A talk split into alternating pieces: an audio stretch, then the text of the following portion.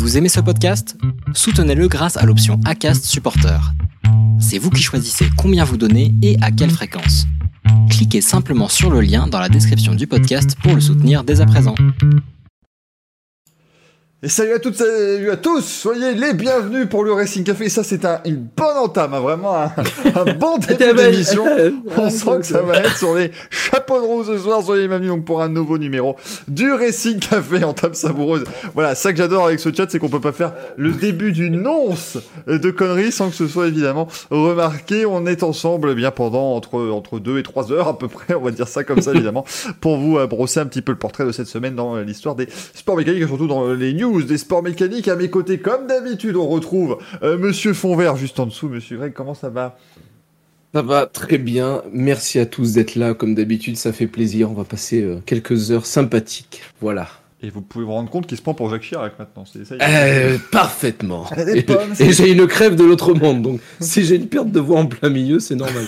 Là, on dirait que je mue. Eh, vas-y. Salut Ça va être très bien. Alors, par contre, les amis dans le chat, vraiment, sur Digon.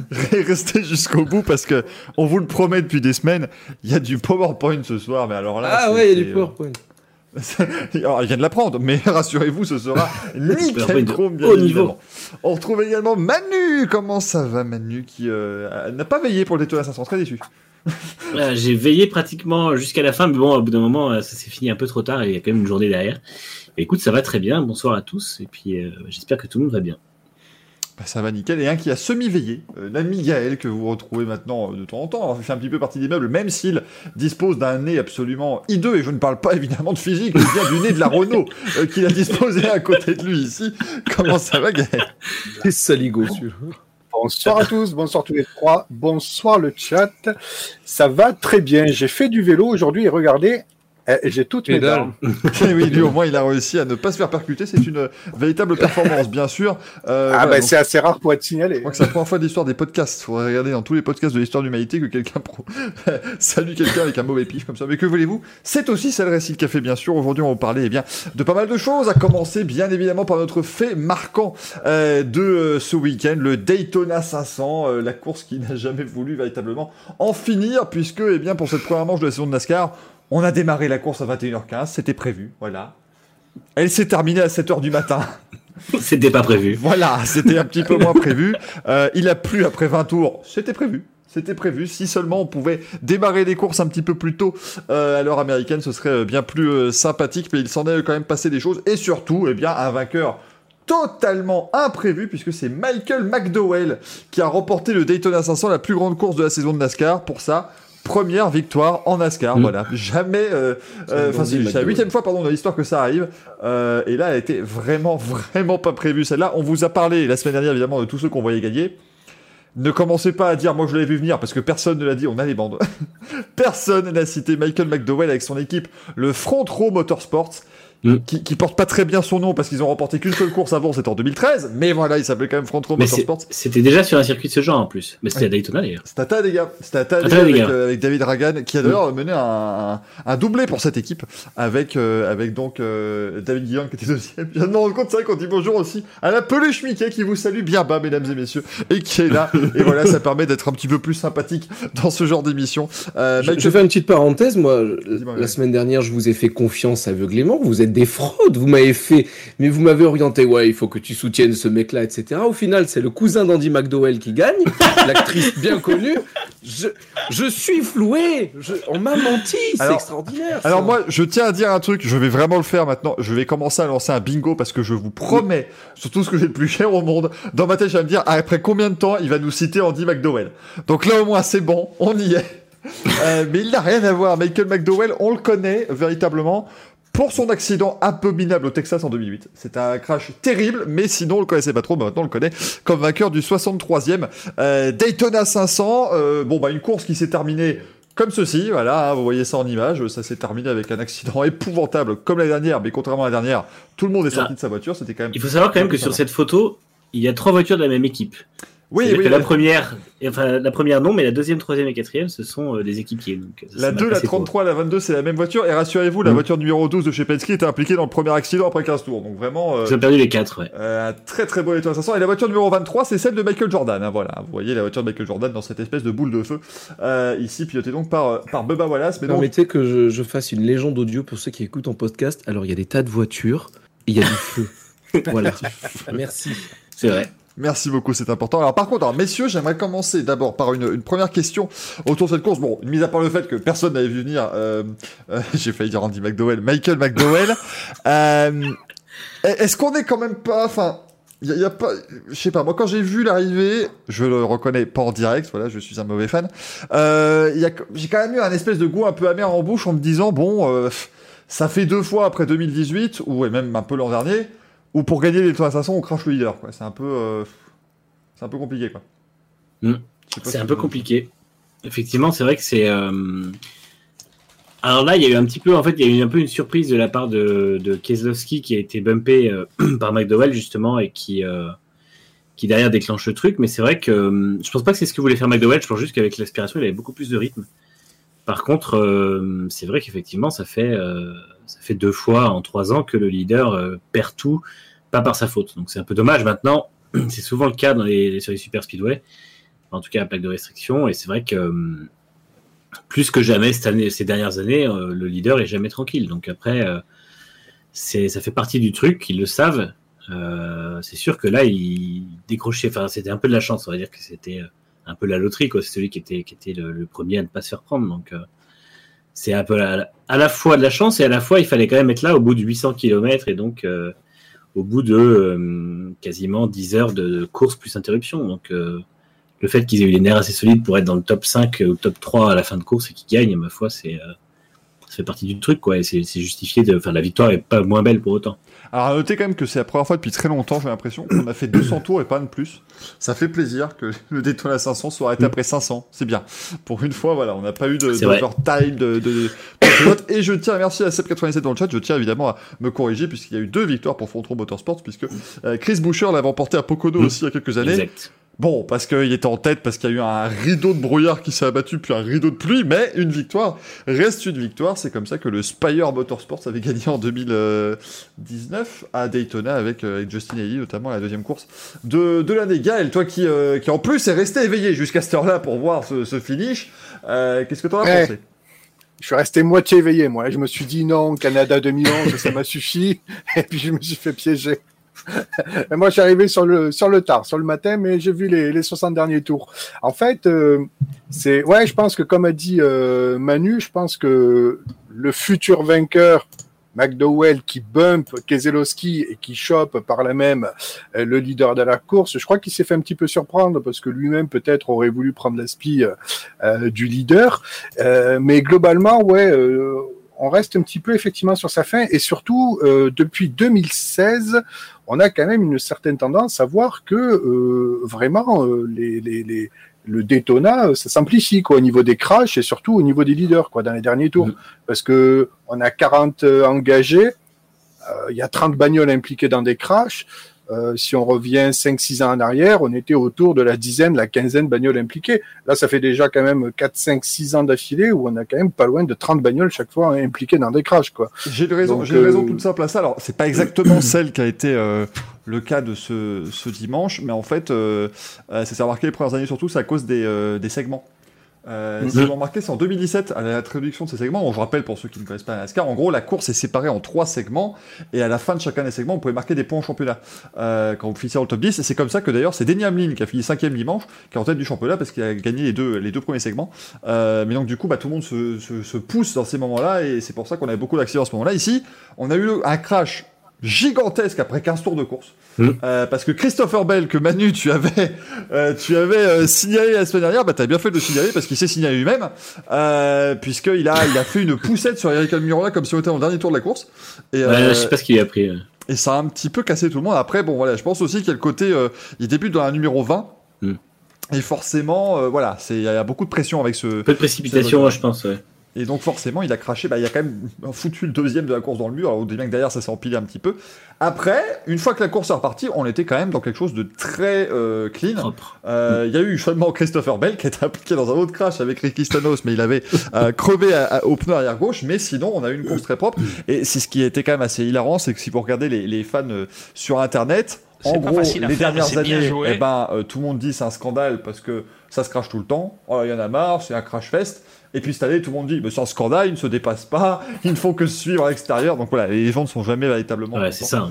Euh, c'est toujours un peu, un peu compliqué. C'est marrant parce que le, le, cette physionomie de crash à l'avant et tout ça, c'est ce qu'on avait à Talladega beaucoup plus euh, il y a, avec la réglementation d'avant. Alors je sais pas ce qui favorise ça chez Talladega, c'était le fait que ça se bump beaucoup euh, à deux sur les voitures d'avant, qui faisait que hum, qu'on avait ça, mais c'est vrai que hum, c'est quelque chose qu'on a eu en 2010, en 2012 de mémoire facilement, en 2009 aussi, je crois, à Talladega, des gros crashs sur la fin, et qu'on a peut-être un peu moins avec la dernière, euh, dernière génération de voitures euh, sur le circuit. Donc je ne sais pas si ça a un, lien avec aussi la façon dont, les, les, le peloton avance, en fait. Peut-être que, peut-être que ça joue selon la piste. Ouais. Je pense que la largeur devait aider aussi à Talladega, effectivement, puisqu'on peut largement rouler à, à 4 de front. Maintenant, j'aimerais quand même poser une question sur ce, ce dernier tour. Euh, bon, on, a voilà. Est-ce que est-ce qu'on n'arrive quand même pas à une limite euh, extrême, c'est-à-dire que là, ce qui s'est passé, bah voilà, Keselowski se fait bumper complètement. Et je pense Gaël que McDowell, il voulait pas prendre la speak, il veut juste pousser Keselowski au maximum. Et puis Keselowski, il a voulu passer. Et puis Locano l'a bloqué, ils se sont percutés. Et voilà, l'accident de Penske. Euh, l'accident est quand même très violent. Ça, on n'en a pas forcément parlé parce qu'on a les images de Ryan Newman l'année dernière c'est un tout petit peu plus euh, voilà. C'est un peu plus violent dans, au niveau image mais Keselowski se prend une boîte gigantesque euh, mm. quand Kyle bouge puis Austin Cindric vient le, percuter Keselowski termine là, avec l'arrière dans le grillage quand même. Donc mm. la voiture a, un peu décollé. Euh, voilà. Est-ce qu'il faudrait quand même pas penser à faire quelque chose? Parce que on, a un package extraordinaire ces dernières années. vraiment, les courses sont passionnantes parce que voilà, ça peut se doubler. Ça se finit souvent comme le dit One et doubler sans se cracher, c'est pas dans le règlement. Si, mais c'est pas simple. mais ça se double, ça peut, voilà, on peut, on peut jouer beaucoup plus la stratégie qu'avant. Euh, mais est-ce qu'on n'arrive pas quand même à un moment où ça peut devenir un petit peu dangereux, cette affaire? Je sais pas ce que vous en pensez, les amis. Moi, je pense que si, de toute façon, la NASCAR, euh, spécialement sur ces circuits, a toujours été dangereuse. Euh, c'est pas pour rien que c'est là où Dale s'est tué notamment, et euh, même si c'était des conditions différentes. Et c'est vrai que ces circuits-là, on l'a vu l'an dernier avec Newman, c'est trop imprévisible et quand tout est imprévisible à 300 km/h, bah forcément, euh, il y a un moment, c'est soit il faut réduire le, côté imprévisible. Alors ça, c'est très compliqué puisque encore une fois, c'est un peloton de 40 voitures qui roule. Là, l'autre jour, ils étaient. J'ai regardé au milieu de la course, en plein milieu de la course, ils étaient une douzaine en moins d'une en 8 dixièmes, je crois. Donc c'est vraiment quelque chose qui est imprévisible et ça, on pourra pas le changer puisque c'est la physionomie de la NASCAR et spécialement sur Super Speedway. Donc après, la question qui revient et revient toujours, c'est qu'est-ce qu'on doit faire avec la vitesse des voitures? Est-ce qu'on doit de nouveau les baisser? Est-ce qu'on doit changer les appuis? Est-ce qu'on doit mettre moins d'appui pour que les voitures soient obligées de ralentir plus dans les virages? C'est euh, il y, a quelque chose à faire sûrement parce qu'effectivement, euh, ça fait plusieurs fois qu'on passe pas loin d'un drame. Il y en a eu euh, en 2015, on n'est pas passé loin avec Austin Dillon. avec Austin Dillon qui avait fini dans le. Pourquoi lui Pourquoi lui Avec Austin Dillon qui avait euh, fini dans les grillages. On est passé pas loin en, en deuxième division aussi il y a deux ans avant. On est passé donc voilà, il y a eu plusieurs alertes et je pense qu'effectivement on se dirige encore vers des gros cartons tant qu'il y aura rien qui sera fait. Il faudra voir l'an prochain avec les nouvelles voitures si ça change quelque chose, parce que les packages sont totalement différents. Mmh, effectivement. Et puis surtout le oui, pardon. Le, le crash, là, enfin les crashs un petit peu à répétition à Daytona, et, quand on voit un petit peu l'an la, dernier avec Newman et cette année avec Keselowski, euh, parce que bon, il a carrément enjambé le mur, il arrache une roue, enfin ça aurait pu partir en toupie, ça aurait pu être tout aussi grave que, que Newman l'an dernier, mais du coup je me demande si finalement on va pas devoir réellement se poser la question, comme on l'a fait euh, les années précédentes avec Pocono en IndyCar parce que Pocono c'était vraiment devenu dangereux quoi. Avec les IndyCar on, on va plus là-bas parce que mm. donc euh... ouais mais là là je te la question elle est vite répondue hein, si tu me Daytona on ira toujours on ira à Daytona ça. C'est comme c'est comme Indianapolis en IndyCar c'est euh, ça aura beau être dangereux on n'y touchera pas. Mm. il va falloir on modifiera toute la sécurité mais même Pocono avait été modifié parce que euh, en 2004 de mémoire je crois que Keziken avait failli passer par-dessus les murs le mur Mais non, mais, euh, il a pas failli passer par dessus. Il a été retenu par les. oui, il a été retenu par les. Il a été retenu par des bosquets. Je vois pas en quoi c'est dangereux. Et, et, en 2009, Elliot Sadler s'explose sur un rail adossé à, un tas d'herbe. Je vois pas en quoi c'est dangereux. Franchement, à un moment donné. Et c'est vrai. Pocono, ouais, Pocono, il y a, il y a 15 ans, c'était n'importe quoi. Et ils ont, ils ont fait modifier le circuit. Ce sera jamais assez pour les IndyCar. On l'a vu euh, toutes les dernières années où ils sont allés. Il y a eu euh, soit des miracles, soit des blessés, soit des morts. Et euh, je pense qu'il y a des circuits, en fait, le, le, enfin, on en revient toujours au même point, c'est il faut voir comment faire progresser la sécurité sur les choses qui sont euh, inamovibles. Mm. Et euh, enfin, qui sont pas inamovibles justement, parce qu'on ira toujours à Daytona en NASCAR, on ira toujours à, la police en IndyCar, quoi. Bah oui, mais c'est simplement ils doivent être proactifs et bah, justement régler la, la, sécurité sur justement bah, les, choses qui peuvent, euh, qui peuvent gérer. Développement, est-ce que des murs plus hauts pourraient améliorer quelque chose? Oui, mais ça coûte très cher. Hein, des murs plus hauts. Déjà, pour placer des safer walls un peu partout, c'était déjà euh, le grand bas de combat. Euh, ici, c'est un petit peu, voilà, un petit peu, un petit peu compliqué évidemment. Et puis il y a toujours le mur de, de, Trump entre le Mexique et, les États-Unis à la limite. il, y a toujours, il y a toujours aussi le problème de, du public qui doit avoir quelque chose quoi. Mm. On peut les mettre à une certaine hauteur, mais on ne pourra pas faire gagner plus de 20 cm. Et là, quand on voit, euh, encore une fois, euh, Austin D en 2015 ou euh, Kyle Larson en 2013, ils vont bien plus haut que ça dans la, dans la grille. Ils dans le, dans le grillage, hein, très clairement. on en parle de cette sécurité, bien sûr, puisque évidemment, nous sommes le 18 février quand on tourne et quand on vous propose ce direct. Et ça fait pile poil 20 ans aujourd'hui que, que mm. Dale Earnhardt, malheureusement, est, décédé des suites de son accident au Détroit 500, accident qui, encore une fois, était tout à fait peu impressionnant. Euh, mm. Mais c'est en général ceux-ci justement qui, euh, qui sont les plus, les plus violents et donc c'est grâce à lui surtout qu'on a eu tout ça. Euh, Clémy nous demande le plexiglas comme au hockey. Alors ça c'est un problème qu'on a indiqué depuis très longtemps. En fait le plexiglas ne fonctionnerait pas sinon on l'aurait déjà fait. Euh, mais voilà c'est quelque chose qui ne fonctionnerait pas forcément encore. On pourrait pas faire quelque chose d'assez résistant pour le, pour le moment. Euh, mm. Justin Wilson avait une super idée. Il avait dit pourquoi est-ce qu'on laisse les tribunes à l'extérieur? Et c'est pas bête ce qu'il dit. Parce que si vous aménagez l'infield des circuits, alors évidemment, bah maintenant, 95% euh, des circuits ovales ont des routiers à l'intérieur, mais si vous aménagez correctement pour que bah, les spectateurs puissent voir, et eh ben du coup, vous mettez des murs à l'extérieur des circuits. À Motegi au Japon, euh, les virages 3 et 4, il n'y a pas de tribune, et eh ben, ce sont des murs. C'est un mur qui fait 4 euh, mètres de haut, mm. voire plus, et bah, ça permet que si quelqu'un s'envole, et ben, il termine dans un mur, et c'est beaucoup plus sûr, évidemment, que terminer dans un grillage où c'est pas tant le grillage qui fait le problème, mais ce sont les poteaux euh, qui, sont, euh, qui sont là, euh, qui font malheureusement tous ces, tous ces soucis. Donc voilà, c'est encore la sécurité sur Oval, c'est quelque chose voilà, qui pourrait être encore un très très long. Il y a un circuit à Yamoussoukro avec des grands murs, mais il n'y voit rien. Putain. Oh, non. Pourquoi j'ai pas oh, mis le son moi? Pourquoi, pourquoi je suis jamais prêt dans ces trucs-là? Moi j'en ai marre. Averti aussi. Ah merde. Préviens, je sais pas, mais, mais un message, quelque chose. Mais, tu vois pas que j'ai une tête de con quand je fais ça? Bon, j'ai une tête de con tout le temps, tu vois. Bah, un clin d'œil. Non, mais c'est vrai que t'as un petit sourire euh, satisfait quand tu fais tes blagues.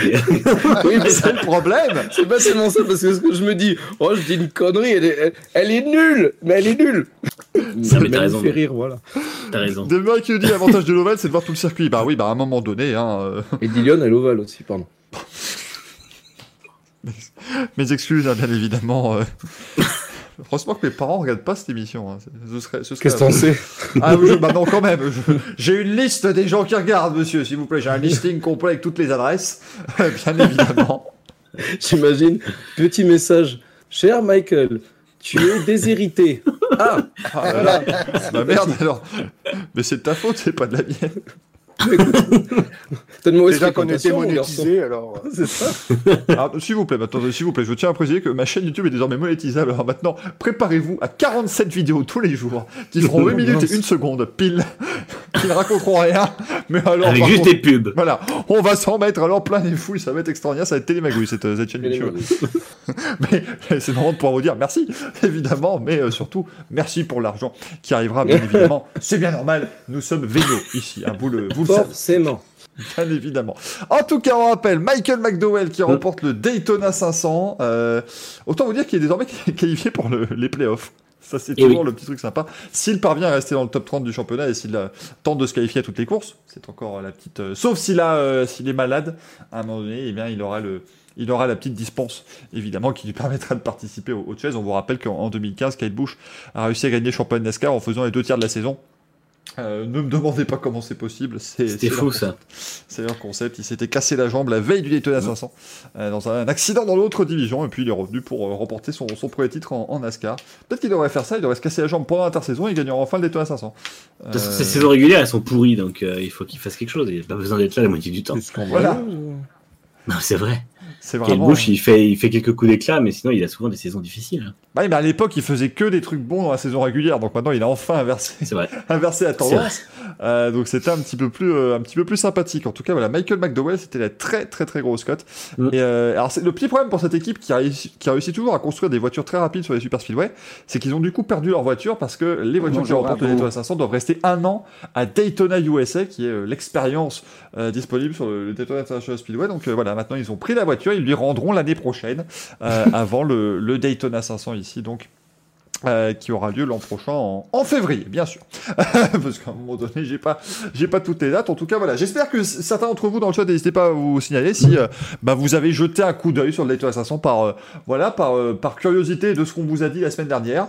Alors oui, c'est tombé le jour de la Saint-Valentin, c'est pas pratique, mais bon, que voulez-vous, on fait ce qu'on peut. Je ne l'ai pas regardé du coup. C'est très mauvais, c'est très mauvais. C'était ça ou une séparation? Écoute, moi je choisis vite. C'est honteux. C'est absolument honteux. Je trouve ça euh, dégueulasse. Voilà, sachez-le. Mais ce que je trouve beaucoup moins dégueulasse, c'est que, allez, franchement, les transitions continuent à être extraordinaires dans cette émission. ce que je trouve beaucoup moins dégueulasse, c'est le débat qu'on va avoir désormais. Alors, surtout, mesdames et messieurs, préparez-vous, parce que là, vous, ça fait maintenant des semaines. Moi, je n'en peux plus. Je reçois, tu peux pas savoir, j'ai, vous voyez derrière le, décor bouge un peu, c'est parce que j'ai une montagne de, de, de lettres par terre, de d'admirateurs secrets qui disent, euh, voilà, par exemple, j'en prends une ici, regardez, je, je, je la prends, euh, voilà, est-ce que nous aurons bientôt un PowerPoint de Greg Voilà, j'en prends une autre qui ferme sa gueule, non, ça c'est encore autre chose. Ah, un Telex de me pardonner, évidemment. Mais du coup, tout le monde. Ah oui, oui. Alors les lettres sont bruyantes. Hein, le point J. C'est, je, je, tiens ça, c'est la méthode d'Eric. Hein. Quand vous ouvrez un courrier chez Derrick, vous prenez le feuille, vous faites. C'est pour montrer que c'est un, objet. voilà, c'est pour vraiment montrer que c'est du papier. Mais du coup, nous allons parler aujourd'hui de Red Bull, euh, qui va donc, on vous le rappelle, exploiter les moteurs Honda l'année prochaine. Est-ce que ce serait une suite logique pour eux d'être euh, constructeur à part entière? Eh bien, l'ami Greg va d'abord vous faire une très très belle présentation, je n'en doute pas. On sait rien, tu l'as pas vu encore. Bah, oui, bah, à un moment donné. confiance en toi. Excuse-moi d'être optimiste, hein, voilà, je fais ce que je peux. ah non, non, mais alors là. C'est parti. Je l'ai débuté, sachez, à 20h. Hein, donc euh, voilà. Enfin, vous dire qu'on prépare. Hein, vous, vous pouvez pas savoir le nombre d'heures qui, qui, sont passées là-dedans. À savoir donc 30 ah, attendez, écoutez. Non, en fait, j'avais tout en tête. Fallait juste faire le PowerPoint et garder ma voix. Euh, salut, c'est Kevin. Alors, attention.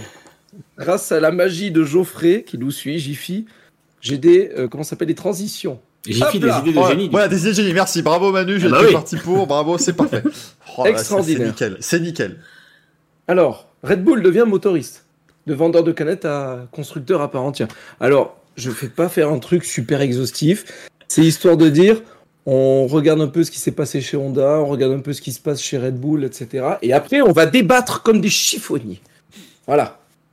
Des, Alors, vendeurs de chiffons, effectivement. Exactement. Donc, Honda, euh, je, vais m'enlever de là. Parce que ah, merde. Je vais cacher ah, le texte. Je suis désolé, ça va revenir, mais ça lag un peu. Voilà, c'est bon, on voit clairement. Parfait. Voilà. Alors, Honda, motoriste pendant 30 saisons. Je vais, je vais pas détailler tout ça. Il y a eu McLaren, tout ça. Quand je dis 30 saisons, c'est 30 saisons jusqu'à jusqu'à l'année dernière. Hein. Voilà, c'est pas j'exclus la période Red Bull. Constructeur de 64-68, ils se sont barrés, ils ont fait motoriste, etc.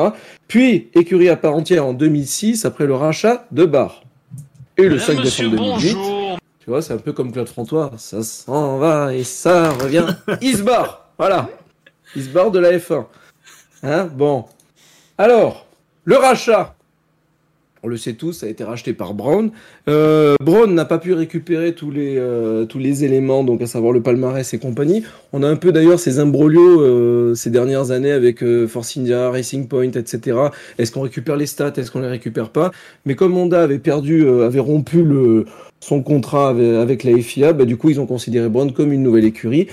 Fatalité, elle a fait une saison, elle a été championne du monde, 100% de réussite, c'est génial. 2009, Brown gagne. On connaît tous l'histoire de Brown.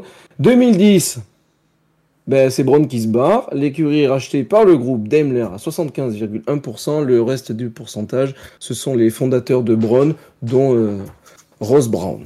Voilà. Ensuite. Ah mince, ça c'est. Euh, voilà. Donc. Le J'en ai marre, mais j'en ai marre, moi je. Le retour de Honda. Non, mais écoute, hein, c'est des photos qui traînent sur mon ordinateur, merde. Le retour de Honda, donc fin, 2000, fin 2008 à début 2015, pas de Honda en F1. Ils se sont barrés, etc. 2015, ils retournent avec McLaren, le fameux GP2 Engine. Voilà, on, connaît l'histoire avec McLaren. Oui, bah d'ailleurs, tu, tu, tu, te présentes bien, euh, Greg. Oui, ah, l'engine. Ah, t'as une belle engine, toi qui arrive. Ouais, ouais, j'ai un bel engin aussi.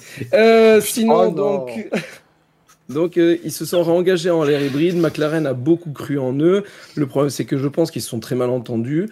Euh, les performances n'étaient pas là. Euh, McLaren avait une philosophie euh, très fine sur son châssis, pas suffisamment de refroidissement. Euh, Honda n'en faisait qu'à sa tête, ils, ils écoutaient pas McLaren. Enfin bon, pas de communication, il fallait quelqu'un qui tape du poing sur la table, et au final, divorce avec McLaren fin 2017.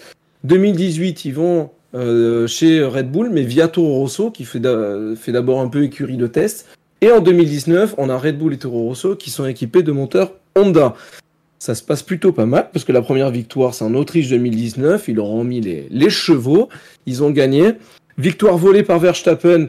C'est Leclerc qui aurait dû gagner S'il vous plaît, s'il vous plaît, l'extrémiste de Monte Carlo, calmez-vous. la, propagande monégasque. C'est honteux. Alors, c'était purement subjectif. Il a, il, a mérité, sa victoire, le, le pauvre Verstappen. Il s'est battu comme un beau diable. Il a vraiment fait une super course.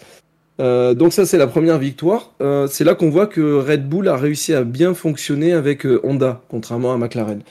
le redépart d'Honda, Sayonara Ils ont fait, voilà, on a fait 6 victoires, 5 avec Max, une avec, avec Pierrot. Accélère, accélère Et ben, j'ai plus de voix comme Julien. ce cher Julien fait bro. On est en gros, vous allez m'arrêter, mais ils ont dit, voilà... Nous, nous, on est écolo. Non, je vais pas faire l'accent parce que. Ah bah non, non, à un moment donné, là, quand même, non. C'est-à-dire que, c'est-à-dire que voilà, on en 2021. Je sais bien que tu coûtes moins cher que Michel Leb, encore quoique, mais quand même, hein, restons. ça, ça, dépend encore. Euh, donc voilà, on est écolo, on pollue pas, la nouvelle politique de Honda. Donc en gros, ils se barrent de la F1. Gros bisous. Gros bisous. Salut. Donc, les moteurs à disposition en 2022. On a Alpine, le cheval. Voilà, c'est motorisé par Renault. On a Mercedes qui. Oh, le, logo Ferrari, j'en peux plus. On a Mercedes. Bah quoi, c'est pas celui-là? C'est l'officiel. Hein. Je suis désolé, les amis. Hein. On a l'impression que tu allé chercher ça dans une base de données de 82 pour oh, Renault et Mercedes. Oui, sur Print Artist. Parfaitement. Donc on a Mercedes qui se motorise elle-même, oh, qui motorise Williams, Aston Martin Aubry et McLaren. et on a Ferrari qui se motorise elle-même, Alfa Romeo et As. Alors ce qui se passe, c'est que du coup, quand ils se seront trouvés dans le caca, euh, Red Bull, il se passe qu'il y a une petite règle de la FIA qui fait que euh, le, le, motoriste qui motorise le moins d'écuries, en gros, doit fournir des moteurs à une écurie qui se retrouve sans moteur. Donc en gros, voilà. Bah, Renault sera obligé. Euh, voilà, Renault était obligé de motoriser Red Bull, mais on connaît le passif, hein. Now you have, uh, you need to find the driver and an engine. Hein, you have no engine, he needs the driver. C'est voilà, drôle, là, hein, c'est rigolo. Bon. Hein. Bon, des nouvelles de Cyril d'ailleurs. Bah écoute, euh, personne. Ah oui non, il a été vu chez Sauber, il parle. Ouais, il a été vu chez son grand ami Vasseur. Il allait boire un petit verre. Il aurait renversé, euh, il aurait renversé un cycliste. Un cycliste hiver. C'est peut-être lui. Donc voilà. Donc là, Red Bull s'était retrouvé un peu dans le problème de se dire est-ce qu'on va rebosser avec des mecs avec qui on s'entendait pas, ou est-ce que on va militer pour le gel des moteurs? Et là, et là, le gel des moteurs. Hop, je redisparais. Freeze donc le gel des moteurs, euh, il y a eu un gros, il y a eu un gros truc pendant des années, enfin pendant des années, non, pendant toute cette période, c'est que euh, les, justement, ils étaient frileux, hein, donc ils aiment pas le gel des moteurs, Mercedes ah et Renault. Ils ont dit on va pas geler nos moteurs, nous on arrive à bien les développer, ils fonctionnent. Pourquoi on les gèlerait? Ferrari, eux, ils ont un moteur qui fonctionne plus, ils ont fait ma guarda che bello, ma on veut les gueules des moteurs, on adore ça. Yellow, ben, c'est magnifique. Et euh, Honda, euh, enfin Red Bull a milité pour le gel des moteurs. Au final, ils se sont entendus. À l'unanimité, il y a eu le gel des moteurs qui a été approuvé. Euh, Red Bull reprend les techno Honda. à savoir que Red Bull, si vous voulez récupérer les moteurs Honda, ils ont dit nous on veut bien, mais il faut que Honda développe le moteur en 2021 pour qu'en 2022 on ait un vrai moteur. Donc Honda s'est engagé à développer son moteur toute la saison et en 2022 ils auront un moteur à jour, pas un moteur 2021 qui sera à bout de souffle, alors que toutes les autres écuries auront développé leur moteur. Donc ça c'est à savoir. Ensuite, il faut savoir que Red Bull récupère le, la partie Honda qui était à Milton Keynes. Donc là, on va dire qu'il récupère ça avec les employés qui était au Royaume-Uni. Par contre, la partie euh, Honda à Sakura, elle, sayonara. On se casse. Voilà. Donc là, on est justement dans le cœur du débat, à savoir qu'il récupère tout ça jusqu'en 2025, non inclus, donc fin 2024. Et en 2025, il y a une nouvelle réglementation moteur. On se demande, est-ce que, justement, le cœur du débat, est-ce qu'ils vont continuer en tant que motoristes ou est-ce qu'ils vont récupérer un moteur qui est existant, à savoir Ferrari, Mercedes ou Renault Enfin, Renault Alpine? Voilà merci professeur pour ce très très bon Bravo, je crois qu'on peut applaudir. C'était nickel. Sachez qu'il était quand même à dire, mais il n'y aura pas grand chose à dire, je sais pas quoi faire. Il vient de nous faire une masterclass, là, mesdames et messieurs. Mais, bah, donc, en une demi-heure, c'est magnifique. La question qu'on vous posait, salut mon pote. La question qu'on vous posait sur Twitter, les amis, c'était de savoir justement, est-ce que à partir de 2025, donc là où le euh, la nouvelle réglementation moteur arrivera justement en, en Formule 1, est-ce que le nouveau cycle, eh bien, est-ce que Red Bull, selon vous, continuerait, ne deviendrait plus simple exploitant parce qu'ils vont juste exploiter le moteur Honda ici pendant euh, l'année à venir et les années à venir. Est-ce qu'il deviendrait plutôt euh, directeur motoriste? Eh bien, vous avez quand même répondu non à 57,9%. Euh, donc oui, a 42,1, hein, c'est-à-dire qu'on n'a pas, on n'a pas truqué les chiffres, bien évidemment. Manu, je vais, commencer par toi. Comment tu vois justement la, suite? Parce que c'est vrai que beaucoup avaient pensé que ce serait la, suite logique pour Red Bull. Euh, bah moi la suite je pense que ça va bien se passer sur les trois, années où ils auront l'exploitation du moteur parce que justement le, moteur est déjà développé. Euh, Honda a refait un moteur, euh, a, vraiment poussé son concept au maximum donc le moteur est bien là, il est prêt, enfin il est, euh, il est fiable, il est rapide donc ça va bien se passer. Maintenant j'espère pour eux qu'ils vont se rendre compte de l'ampleur de la tâche que c'est de d'exploiter un moteur et particulièrement de le développer parce que ils auront pas à le faire mais il va bien falloir qu'ils se rendent compte de ce que c'est parce que s'ils décidaient en 2025 de, euh, de reprendre vraiment l'activité à leur compte, il faudrait qu'ils développent un moteur. Et là, c'est un autre métier. Euh, c'est pas leur. Ils font des, très bons châssis. Le moteur, ça reste quand même quelque chose de particulier. Ou alors, il faudrait qu'ils s'entourent de gens euh, dont c'est le métier. Et surtout, il faudra euh, notamment un, un, responsable moteur et il faudra qu'ils aient un budget en plus. Maintenant, euh, je pense pas qu'ils vont rester motoristes en 2025, sauf si ils arrivent à avoir une, un impact sur le règlement. C'est-à-dire qu'on sait que Red a une énorme puissance politique en F1, et je pense qu'ils ont quatre voitures, donc ça fait 20% du plateau, et je pense que si jamais ils arrivent à convaincre, euh, ou en tout cas que le règlement moteur va dans le sens où ils veulent, euh, ça pourrait se faire. Maintenant, je suis pas sûr que ce serait un succès, parce que de toute façon, ils partiraient avec une expertise que les autres n'ont pas, avec un, métier qu'ils doivent apprendre, là où les autres ont déjà le truc, donc euh, je pense pas que ce serait une bonne idée. Mais euh, connaissant Red Bull, en tout cas, euh, ils peuvent avoir la puissance politique pour le faire. Après, moi, je crois qu'en 2025, ils reviendront à un moteur euh, client. Ils, ils peuvent peut-être effectivement aussi bah, s'entourer, justement, comme tu disais, de, des bonnes personnes, puisque finalement, à la base, ils vendent mmh. des canettes et ils ont remporté 4 titres mondiaux. Ah oui, non, mais ils, donc, euh... ils sont pas là pour, pour plaisanter, ça c'est évident. Mais j'ai du mal à. Enfin, je sais pas comment dire. Il y a eu des années. Les années où, qui sont passées, les premières années ont été très dures en F1 ils ont recruté Newell. Donc en fait, c'est presque, si jamais ils décident d'être euh, là en tant que motoriste en 2025, il faut qu'ils recrutent aujourd'hui un directeur de, de, projet, parce que Newell a été recruté deux ans et demi ou trois ans avant qu'il commence à gagner des courses. Et euh, en fait, c'est ce qu'il leur faudrait. Donc il faut qu'ils décident presque aujourd'hui, avant d'avoir vu comment ça se passe, le temps de lancer vraiment un projet. Ce que j'allais te dire, euh, tu dis quelque part, tu penses pas qu'ils vont développer leur truc, mais euh, quelque part, ils nous ont prouvé qu'ils arrivaient à développer un châssis, et pourtant ils sont mmh. partis de, de zéro. Euh, il faut, comme tu dis, enfin, ils sont, tu, tu, me comprends, je veux dire. Oui, oui. Non, non, ils, sont partis de, ils sont partis de Jaguar, ce qui est moins que zéro quand même, soyons. Certes, c'est pire que zéro. mais euh, non, mais ce que je veux dire, c'est qu'ils ont réussi à mettre les, les, bons ingrédients. Ils n'ont pas mmh. fait faillite après toutes ces années. avant, on avait Marlboro, on avait tous les, les cigarettiers. En gros, c'était la F1, c'était ça. Maintenant, ce sont les boissons énergisantes et ils démontrent quelque part qu'ils s'engagent à long terme. Est-ce que toi, tu crois pas que justement, s'ils s'engagent à faire des moteurs, ils vont pas euh, mettre les chevaux, quitte à se planter les, premières années, mais y arriver, euh, je veux dire, au, bout du compte. Peut-être à la limite même se dire, euh, AlphaTauri, on va développer notre moteur. Mm. Red Bull, on va récupérer un moteur qui fonctionne. Et le jour où dans l'AlphaTauri, comme on a déjà fait avec justement Honda, ça fonctionne, on le met dans la Red Bull et hop les gars, on est devant. Ouais. Alors ça, ça impliquerait des coûts parce que du coup, ça, ferait développer deux voitures euh, de manière, enfin, il y, aurait, moins de possibilités de rachat de pièces puisque les deux arrières de voiture seraient différents. Mais effectivement, ça peut être une solution. De toute façon, Red Bull, ils sont là pour investir. Ils ont investi déjà énormément en F1. Ils ont mis quasiment 10 ans à, être, à faire du profit en Formule 1 et ça leur a pas posé problème. Aujourd'hui, c'est une de leurs grosses plateformes. Ils ont deux équipes. C'est devenu. Alors, c'est vrai que Red Bull, moi, j'aime pas trop leur fonctionnement, mais il faut bien reconnaître qu'aujourd'hui, c'est un pilier de la F1. Hein. C'est plus, euh, c'est plus un, un, outsider. Ils ont gagné des titres, ils gagnent des victoires. Ils ont euh, hormis 2015, euh, ils ont au moins deux victoires par an depuis 2009.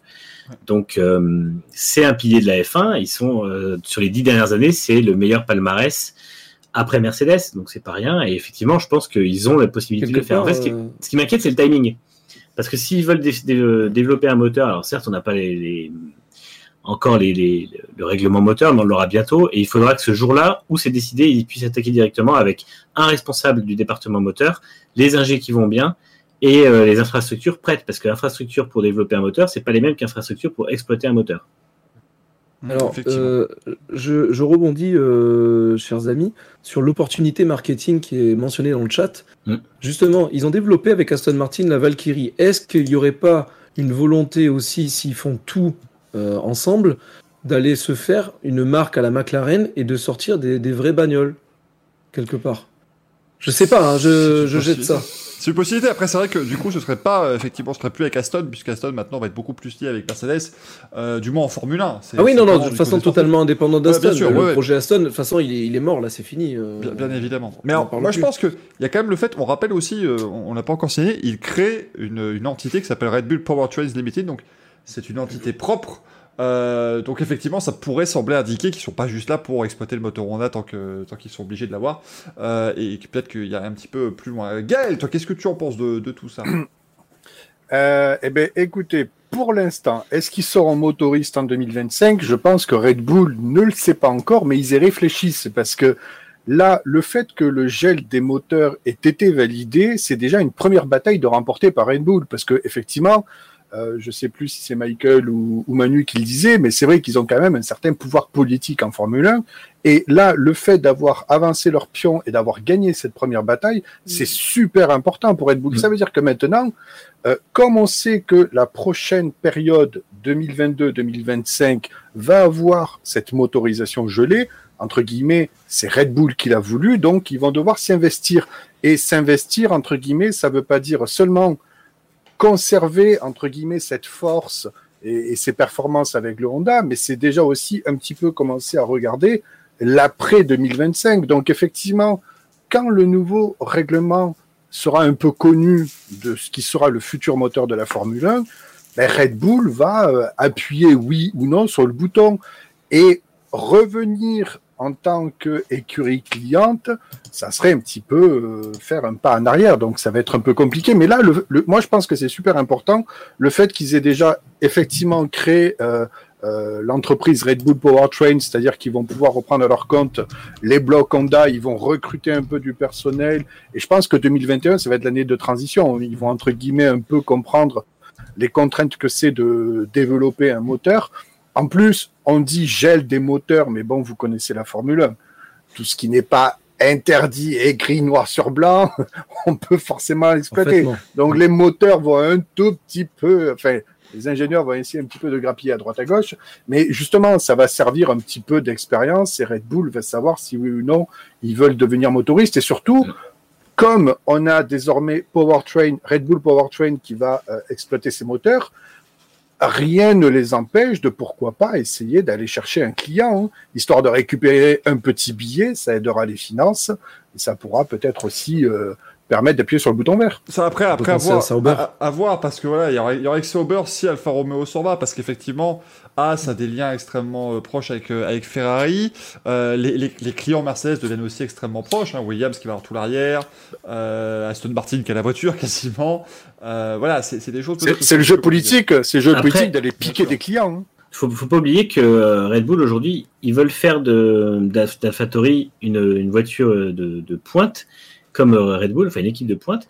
Et il faut pas oublier que si jamais ils développent leur moteur par contre et qu'ils ont quatre voitures motorisées avec, ils peuvent mettre les quatre voitures dans le top 10, voire le top 5. Parce que si jamais ils arrivent à faire d'AlphaTauri ce qu'ils veulent et ce qu'ils voulaient faire avec Red Bull au départ, c'est pas exclu qu'on ait dans quelques années une bataille pour la tête de la course ou du championnat qui soit une Red Bull contre une AlphaTauri.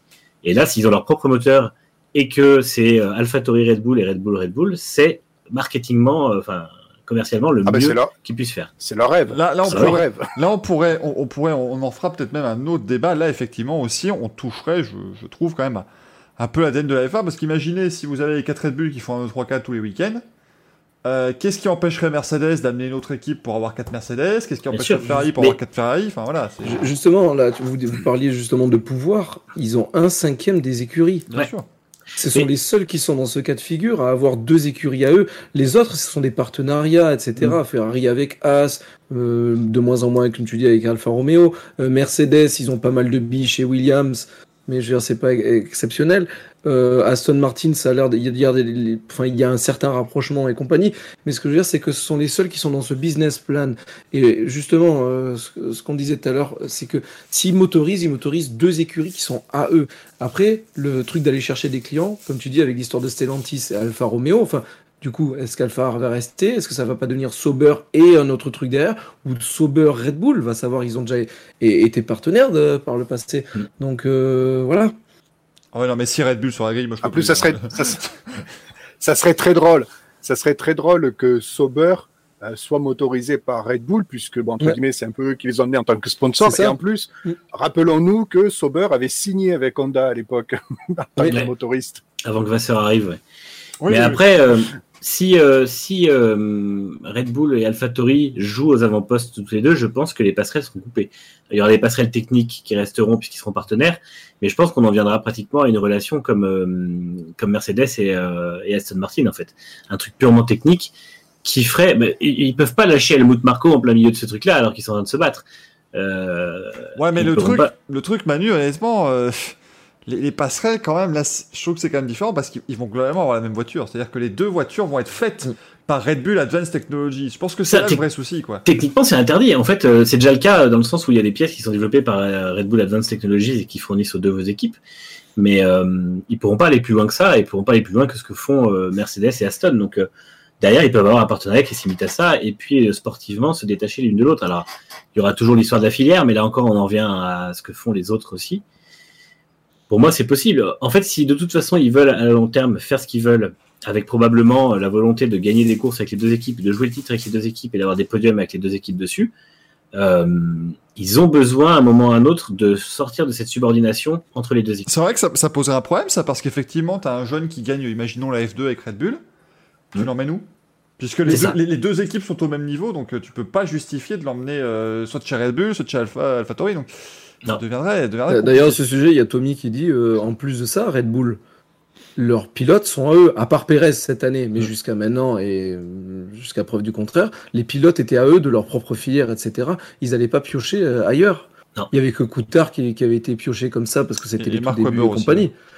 Mais voilà, enfin c'est. Ils ont vraiment le. Ils maîtrisent de A à Z. C'est ça qui, quelque part, c'est dangereux. S'ils se barrent, la F1 prend un gros coup dans l'aile. Et je pense qu'ils le savent. Ils ah, en jouent. Ils en jouent. Pourquoi tu crois qu'ils ont réussi à geler le moteur? C'est uniquement ça. C'est qu'aujourd'hui, ils ont quatre voitures. Ils ont une puissance financière qui est énorme. Ils ont une puissance qui est. Enfin, je pense que Red Bull, avec la com qu'ils font, il y a des gens qui, qui sont venus à la F1 grâce à eux aussi. Parce en plus, ils, ont, ils, ont, copié, ils ont copié Ferrari. Hein. Si on n'est pas content, on se barre. Voilà, ils ont tout compris. ils ont ça. C'est toujours ça. Ferrari, Ferrari a agité cette menace pendant 40 euh, ans. Euh, pourquoi pas eux? Je veux dire. Euh, ils doivent se sortir mal chez Ferrari. Tout le monde rigolerait, t'imagines Ils doivent se sortir mal chez... Allez, salut. Hein. Sympa. imaginez comme t'es chez Ferrari, ça fait 15 ans que tu milites pour la troisième voiture, et t'as vu que c'est bonjour, on en a quatre. Allez. ciao, ciao. Merci d'être passé. Ça doit pas Quand on pense que Perez a fait quand on pense que Perez a fait la Ferrari Driver Academy en plus. En plus. c'est ça, Perez, il a, il a, été chez tout le monde dans, euh, dans tout ce bazar, effectivement. Euh, Sergio Perez, d'ailleurs, on a vu, on, va bientôt passer aux news, mais il pourrait d'ailleurs tester une, une AlphaTauri, histoire de découvrir mm. un petit peu le moteur Honda aussi, euh, qu'il va, euh, qu'il va avoir pour la, la, première fois ici en, en, en sport auto. Et Doudou qui nous dit Red Bull, ils ont amené Rich Energy, merci à eux. On en parlera tout à l'heure de Rich Energy, les amis. C'est parce qu'ils ont fait de mieux. On en parlera, ça, ils ont, c'est pas forcément top, mais euh, on a bien ri au moins avec ça, ce qui est, plutôt, euh, ce qui est plutôt sympathique. On en parlera tout à l'heure de l'ami euh, William Story, bien sûr, et de sa sacrée story. Mais en tout cas, voilà, on verra ce que ça a donné pour, pour Red Bull avec les, les années à venir, bien évidemment, chers amis. Mais je vous avoue, j'ai pas encore donné mon avis de manière tranchée et claire, ça me surprendrait pas euh, que ce soit le ouais le, ce que dit Greg effectivement avec l'envie de faire peut-être des voitures de route c'est peut-être pas bête parce que c'est c'est possiblement la suite pour eux. C'est-à-dire que le paysage automobile change tellement euh, on a tellement de, marques qui se lancent ça peut tu peux faire de la bagnole électrique facilement en plus. C'est ça. Bah, facilement oui non euh, quand tu vois ce que ça coûte Ford là ils investissent 22 milliards hein. ouais, Tesla excuse-moi. Oui mais Tesla ils ont, ça fait 15 ans qu'ils investissent et le truc, c'est que. À perte à mort, etc. Enfin, bah c'est pour ça qui est, qui est, très bon. C'est ce ouais, Musk qui a surtout beaucoup d'argent et c'est un puissant fond d'argent, ce mec. Mais après, euh, tous les constructeurs sont à l'agonie financièrement, euh, quoi qu'ils en disent, parce que euh, et je pense que Red Bull, avec toutes les activités qu'ils ont, ils n'ont pas forcément envie de mettre en, péril leurs autres activités juste pour construire des bagnoles. Donc, euh. Et puis surtout, le marché de la supercar, il est saturé. McLaren, ils en vendent pas une. Hein. Ah bah non, et puis ça va passer, ça Aston Martin non plus. Aston Martin, ils vendent des, SUV. merci, bisous, au revoir. Ce qui est beau quand même, c'est que McLaren, depuis qu'ils ne vendent plus, ils multiplient les modèles. c'est quand même une, une Oui, mais attends, attends, attends ils multiplient les modèles, c'est la même bagnole, sauf qu'ils changent un peu l'avant, l'arrière. Ah oui, bien sûr, oui, oui. Là, on va faire quoi? On va l'hybrider, ouais, mais un petit moteur de 2 chevaux. L'hybride est très, est très différente, mais c'est vrai qu'après ils ont fait plein de déclinaisons. Ils sont obligés, mais effectivement, ils ont fait une, ils ont fait un ou deux modèles qui ont été des fiascos. Non, parce qu'ils euh, ont sorti la MP412C qui s'est vendue comme des petits pas. Mm. Et puis, ils ont sorti les remplaçantes, et puis ils ont dit, mince, on ne les vend plus. Faisons... Faites des éditions spéciales, allez-y, faites-vous. Bah, c'est ça. La 720S, ils la vendent, mais après, ils ont fait une espèce de barquette, là, sans, sans pare-brise, sans toit. La Elva. Ils devaient en faire deux, ils devaient en faire, ouais, la Elva, ils devaient en faire 200, et finalement, ils se sont rendus compte. une la semaine dernière sur Monaco, fatalité. Ah bah, tu vois. Mais ouais, mais en fait. Euh, elle, est, elle est impressionnante. Elle est, elle est assez impressionnante, mais euh, tu, tu vois vraiment que c'est c'est pas exploitable. C'est un délire de concepteur. Ah oui, c'est ça. Et tu, tu vois que c'est des mecs qui, qui, achètent ça pour faire un placement plus qu'autre chose. Bon, le mec avait l'air amoureux ou alors... Ferrari. Ils, se font une ah collection de voitures comme nous on fait des collections de miniatures en fait. C'est ça qui s'achètent ça. S'ils si continuent, s'ils continuent comme ça, donc ils ont sorti la McLaren Senna, ils vont sortir la McLaren Prost. il y a déjà une, une version Prost qui existe. Non, ils, vont sortir la, la, McLaren Jameson, la, la McLaren Eki Kovalainen parce que là on n'a plus d'idée. Enfin, sortir la McLaren Prost avec un nez travers? La McLaren Eki Kovalainen avec un 1.6 diesel. Hein, je signale. La McLaren Eki Kovalainen, en fait, tu, quand tu fais le plat, il y a un réservoir de 45 litres qui est caché et tu peux pas, il s'enlève pas. Il perd pas de, il perd pas de litres, ça va être ça à peu près. pour, pour McLaren, vous remarquerez qu'on quitte un petit peu le sujet du débat. On va donc pouvoir passer tranquillement aux news. Et la première news, eh bien, c'est que euh, McLaren va lancer une version limitante. Rassurez-vous, ça n'est pas Quelle ça. transition! Mais c'est que McLaren a lancé une nouvelle Formule 1 quand même cette semaine. Vraiment, c'est incroyable. Je, je crois que je vais maintenant utiliser ça sur mes CV. Qu'est-ce que vous pouvez apporter à l'entreprise? Des transitions. Je, ne sais faire que ça, mais par contre, elles sont, euh, elles sont extraordinaires. Mais donc, découvrez, mesdames et messieurs, la McLaren MCL 35M, la nouvelle euh, McLaren Mercedes, du coup, puisque évidemment, ils vont avoir Mercedes comme, euh, comme motoriste cette année. Vous le remarquez, il n'y a pas d'énormes changements. Évidemment, chers amis, c'est normal, puisque ça, ça, je veux quand même que ce soit dit de manière claire, parce que j'ai vu quelques messages aussi sur les réseaux sociaux.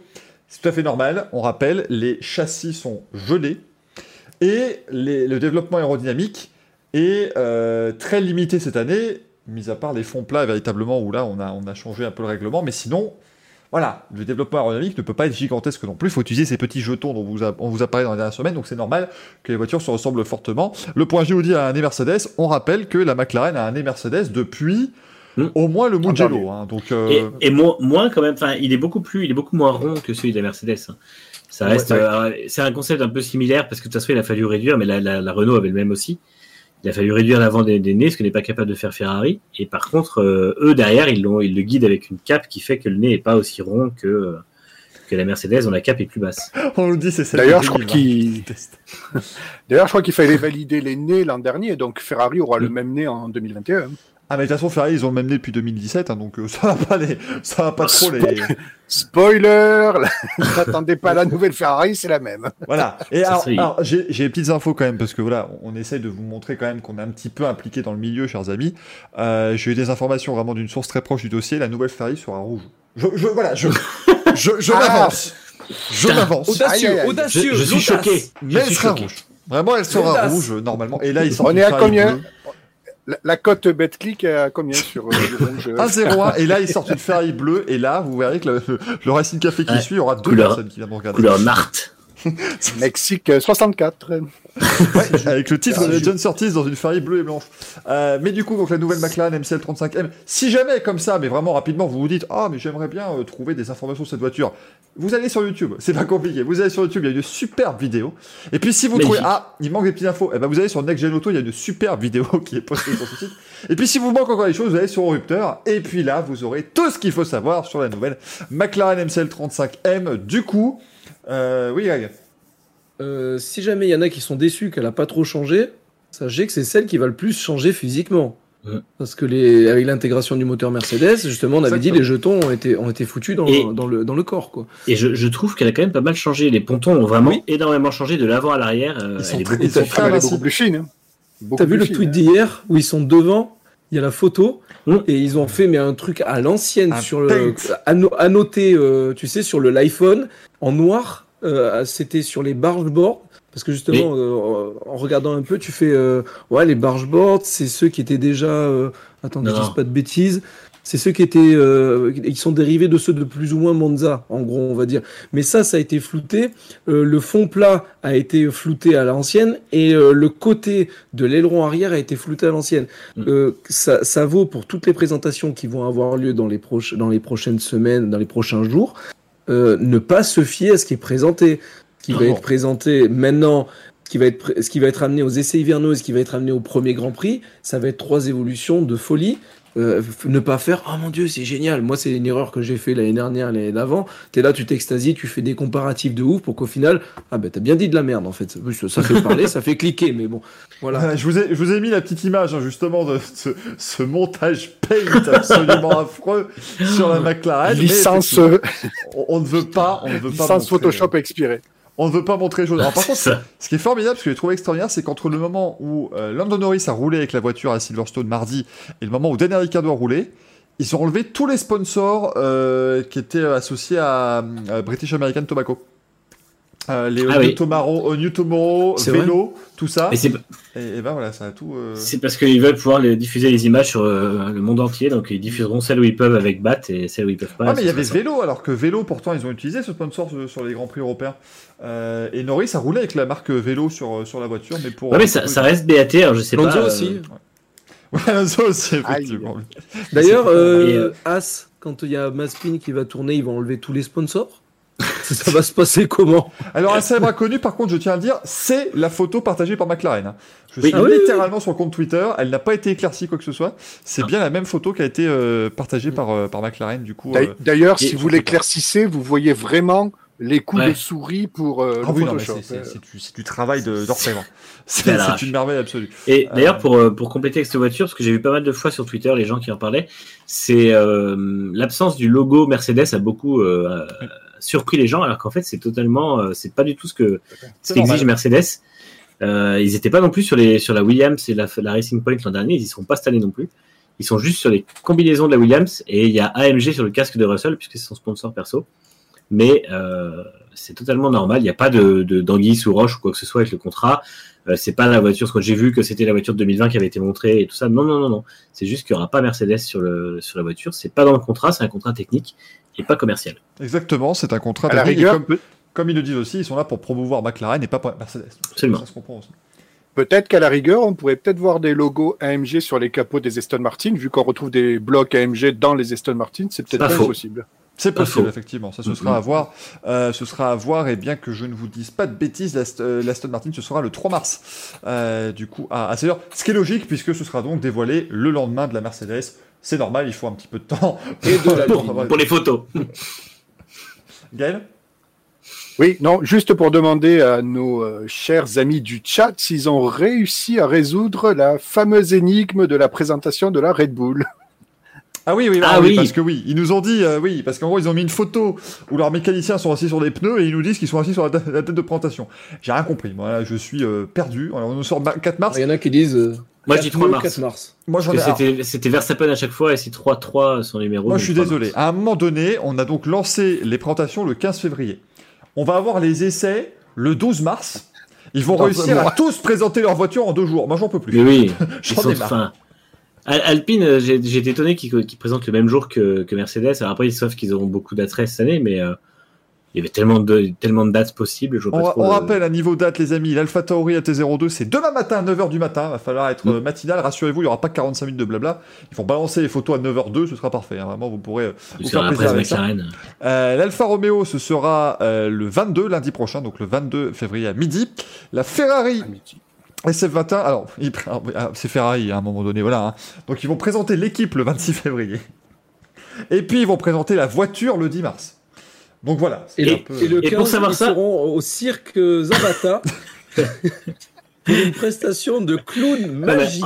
En, plus, ils ont présenté ça, ils ont dit ça, euh, on a deux dates, et en fait, il fallait récupérer des, des, déclarations de Binotto qui dataient du mois de décembre pour voir qu'en fait, le 26, c'était la présentation de la voiture, euh, de l'équipe et le 10 mars de la voiture. Mais sinon, ils ont balancé ça. On aura deux dates. Tu sais pas ce qu'il y a dedans. Enfin, mais la, la présentation si, si, la com, mais c'est nul à chier. Il y a eu la vidéo où à la fin de la vidéo ils mettent rendez-vous le 2602. Donc toi, comme un connard, c'est là, tu fais 2602, la nouvelle Ferrari. Pareil. Après, tu, tu vas dans le communiqué, tu fais deux dates 2602, 1003. Tu là, tu fais.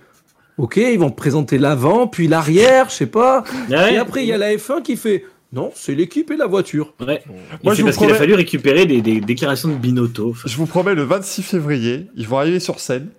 Et mm. en fait, il y aura Carlos Sainz sous un drap. et, Charles Leclerc va tirer le drap sur Carlos Sainz. Et ce sera la présentation de l'équipe. Voilà.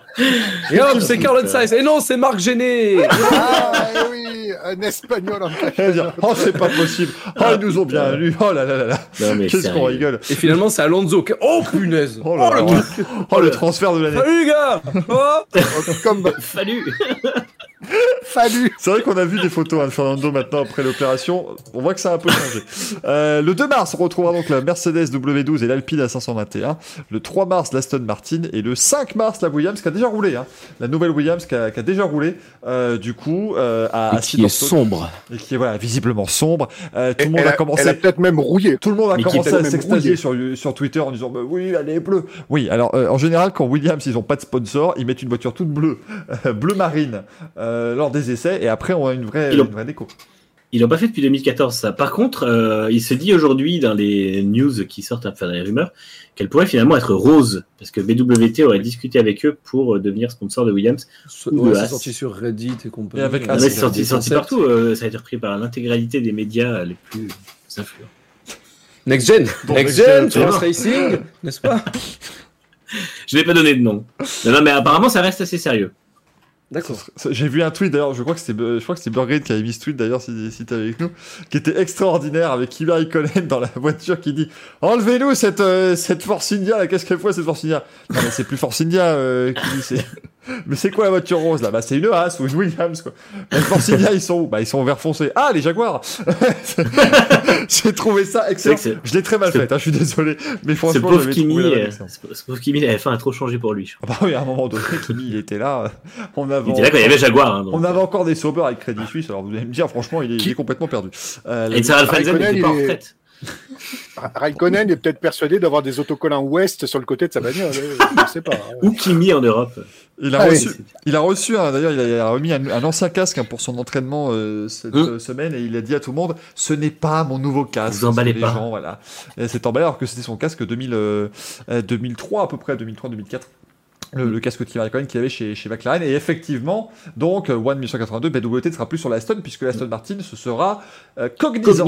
Voilà, ce sera du, du, vert et du bleu, peut-être, apparemment, sur ces, euh, sur ces monoplaces. Elles sont les Maserati, dit Il est où, Fangio On ne comprend pas. Euh, en tout cas, voilà pour cette, cette McLaren MCL 35M. on aura potentiellement également un nouveau tracé au Grand Prix, enfin, même potentiellement, on l'aura, lors du Grand Prix d'Australie, qui sera repoussé, on rappelle, ça aura lieu au mois de novembre, hein, cette année, le Grand Prix d'Australie de Formule 1. En gros, on va un tout petit peu modifier le tracé de l'Albert Park.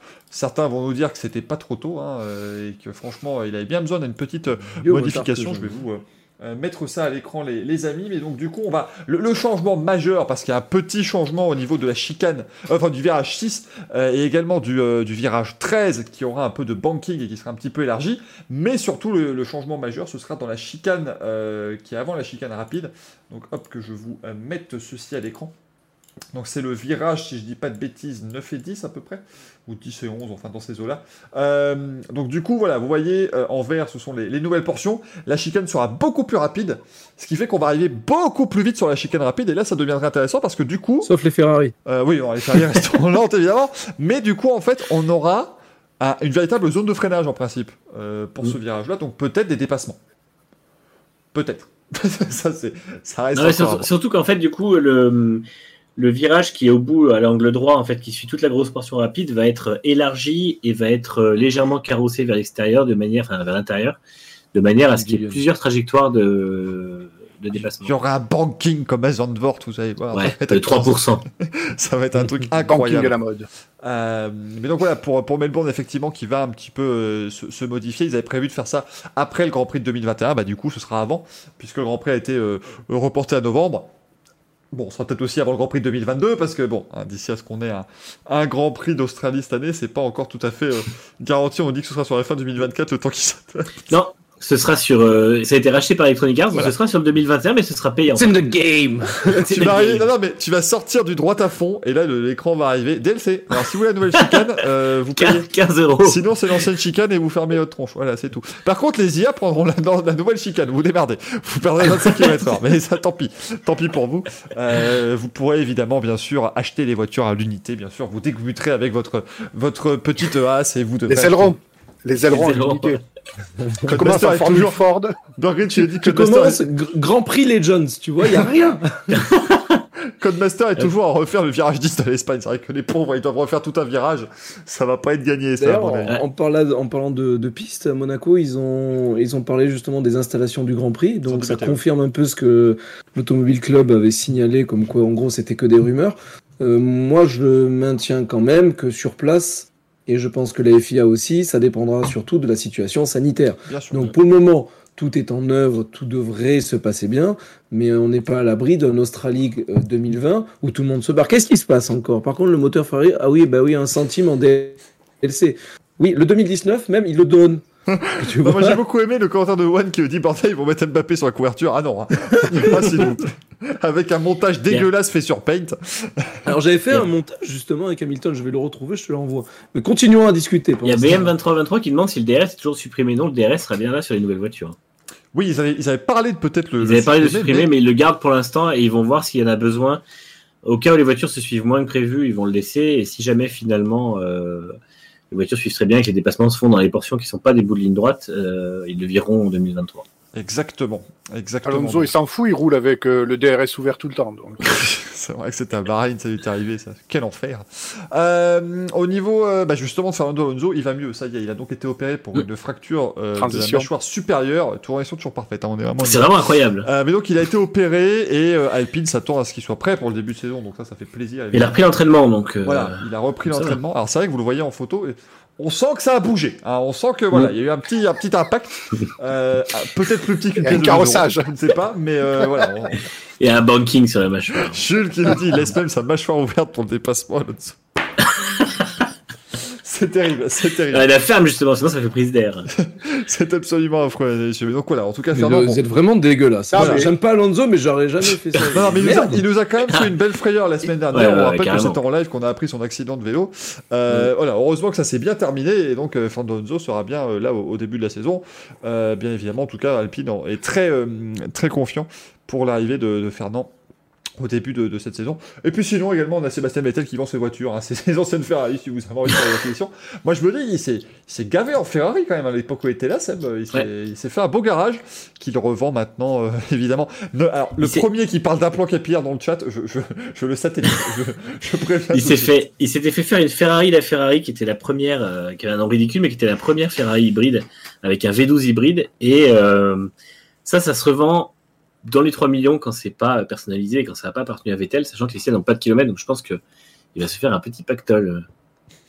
Je pense qu'il avait marre de voir les logos Ferrari. Il va financer ça. Le pire, c'est pourquoi il, les vend, c'est ça le pire. Quoi. Parce que je pense que c'est comme Hamilton, en fait, il est vachement euh, tourné vers l'écologie récemment. Je pense qu'il s'est rendu compte qu'avoir un garage plein de supercars, ce qui faisait. Euh, parce que littéralement, je crois que c'est ça, la Ferrari, elle a fait 100 km en deux ans, je crois. Donc. Euh... Un peu comme mes bagnoles.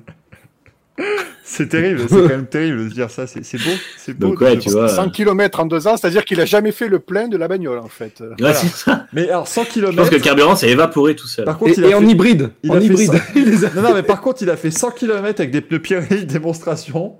Il y, avait, il y, avait, des caméras partout. C'était une journée de, film, de filming. Il le filmait, tu sais, il le suivait. Il va partout, il y a un mec qui filme. Ah, écoute, Seb, c'est le règlement. M'emmerde pas. C'était comme ça. Mais les mauvais gens diront qu'évidemment, il allait plus vite qu'avec sa SF1000. Euh, bien évidemment.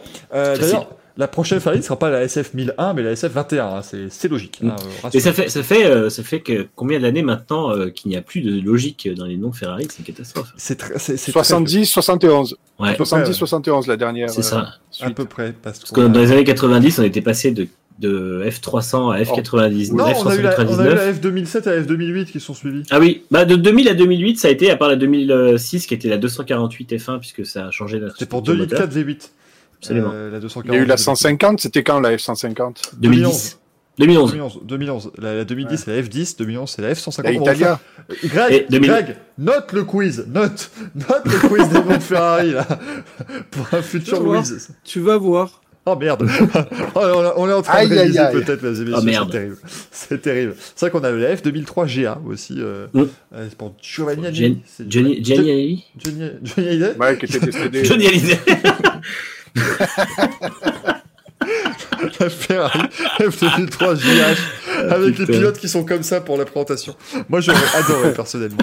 Euh, mais donc voilà, donc ça c'était pour les petites news de Formule 1, mesdames et messieurs, mais on a également un petit peu d'autres news. Alors malheureusement, là, là du coup la transition est mal faite, hein, je suis désolé. Euh, news qui sont pas très bonnes de l'ami Fausto Gresini, vous savez, le, patron d'équipe euh, en, MotoGP. On a eu d'ailleurs une nouvelle qui est tombée vraiment pendant, euh, pendant le, le Racing Café, là il y a quelques minutes, donc son état malheureusement s'est dégradé. Hein. Il lutte toujours depuis mi-décembre maintenant contre, contre le Covid, et malheureusement là il est de nouveau dans un état critique.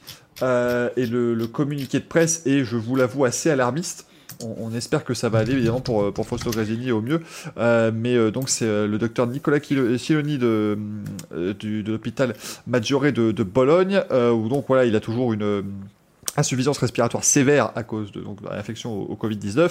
Euh, L'équipe de l'hôpital, euh, donc des complications sont arrivées, ce qui font que euh, euh, c'est toujours un état critique pour le, le patient.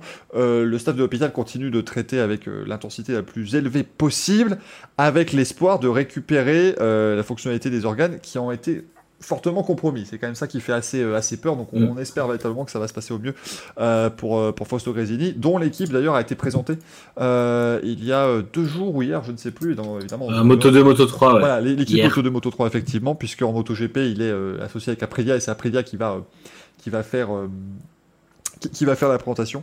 Euh, mais donc évidemment, on continue bah, d'espérer que, que, Fausto Gresini se remette. Il continue de se battre évidemment contre cette euh, future infection et on ne vous le dira jamais assez évidemment. Ça n'est pas euh, à prendre à la légère et euh, porter couvert comme le, voilà, comme le disait, euh, comme le disait son fils, euh, il a rarement vu quelqu'un de 59 ans qui était aussi euh, dynamique et aussi sportif que, que Fausto Gresini et il est littéralement terrassé ici pour, pour donc par ce, ce, virus.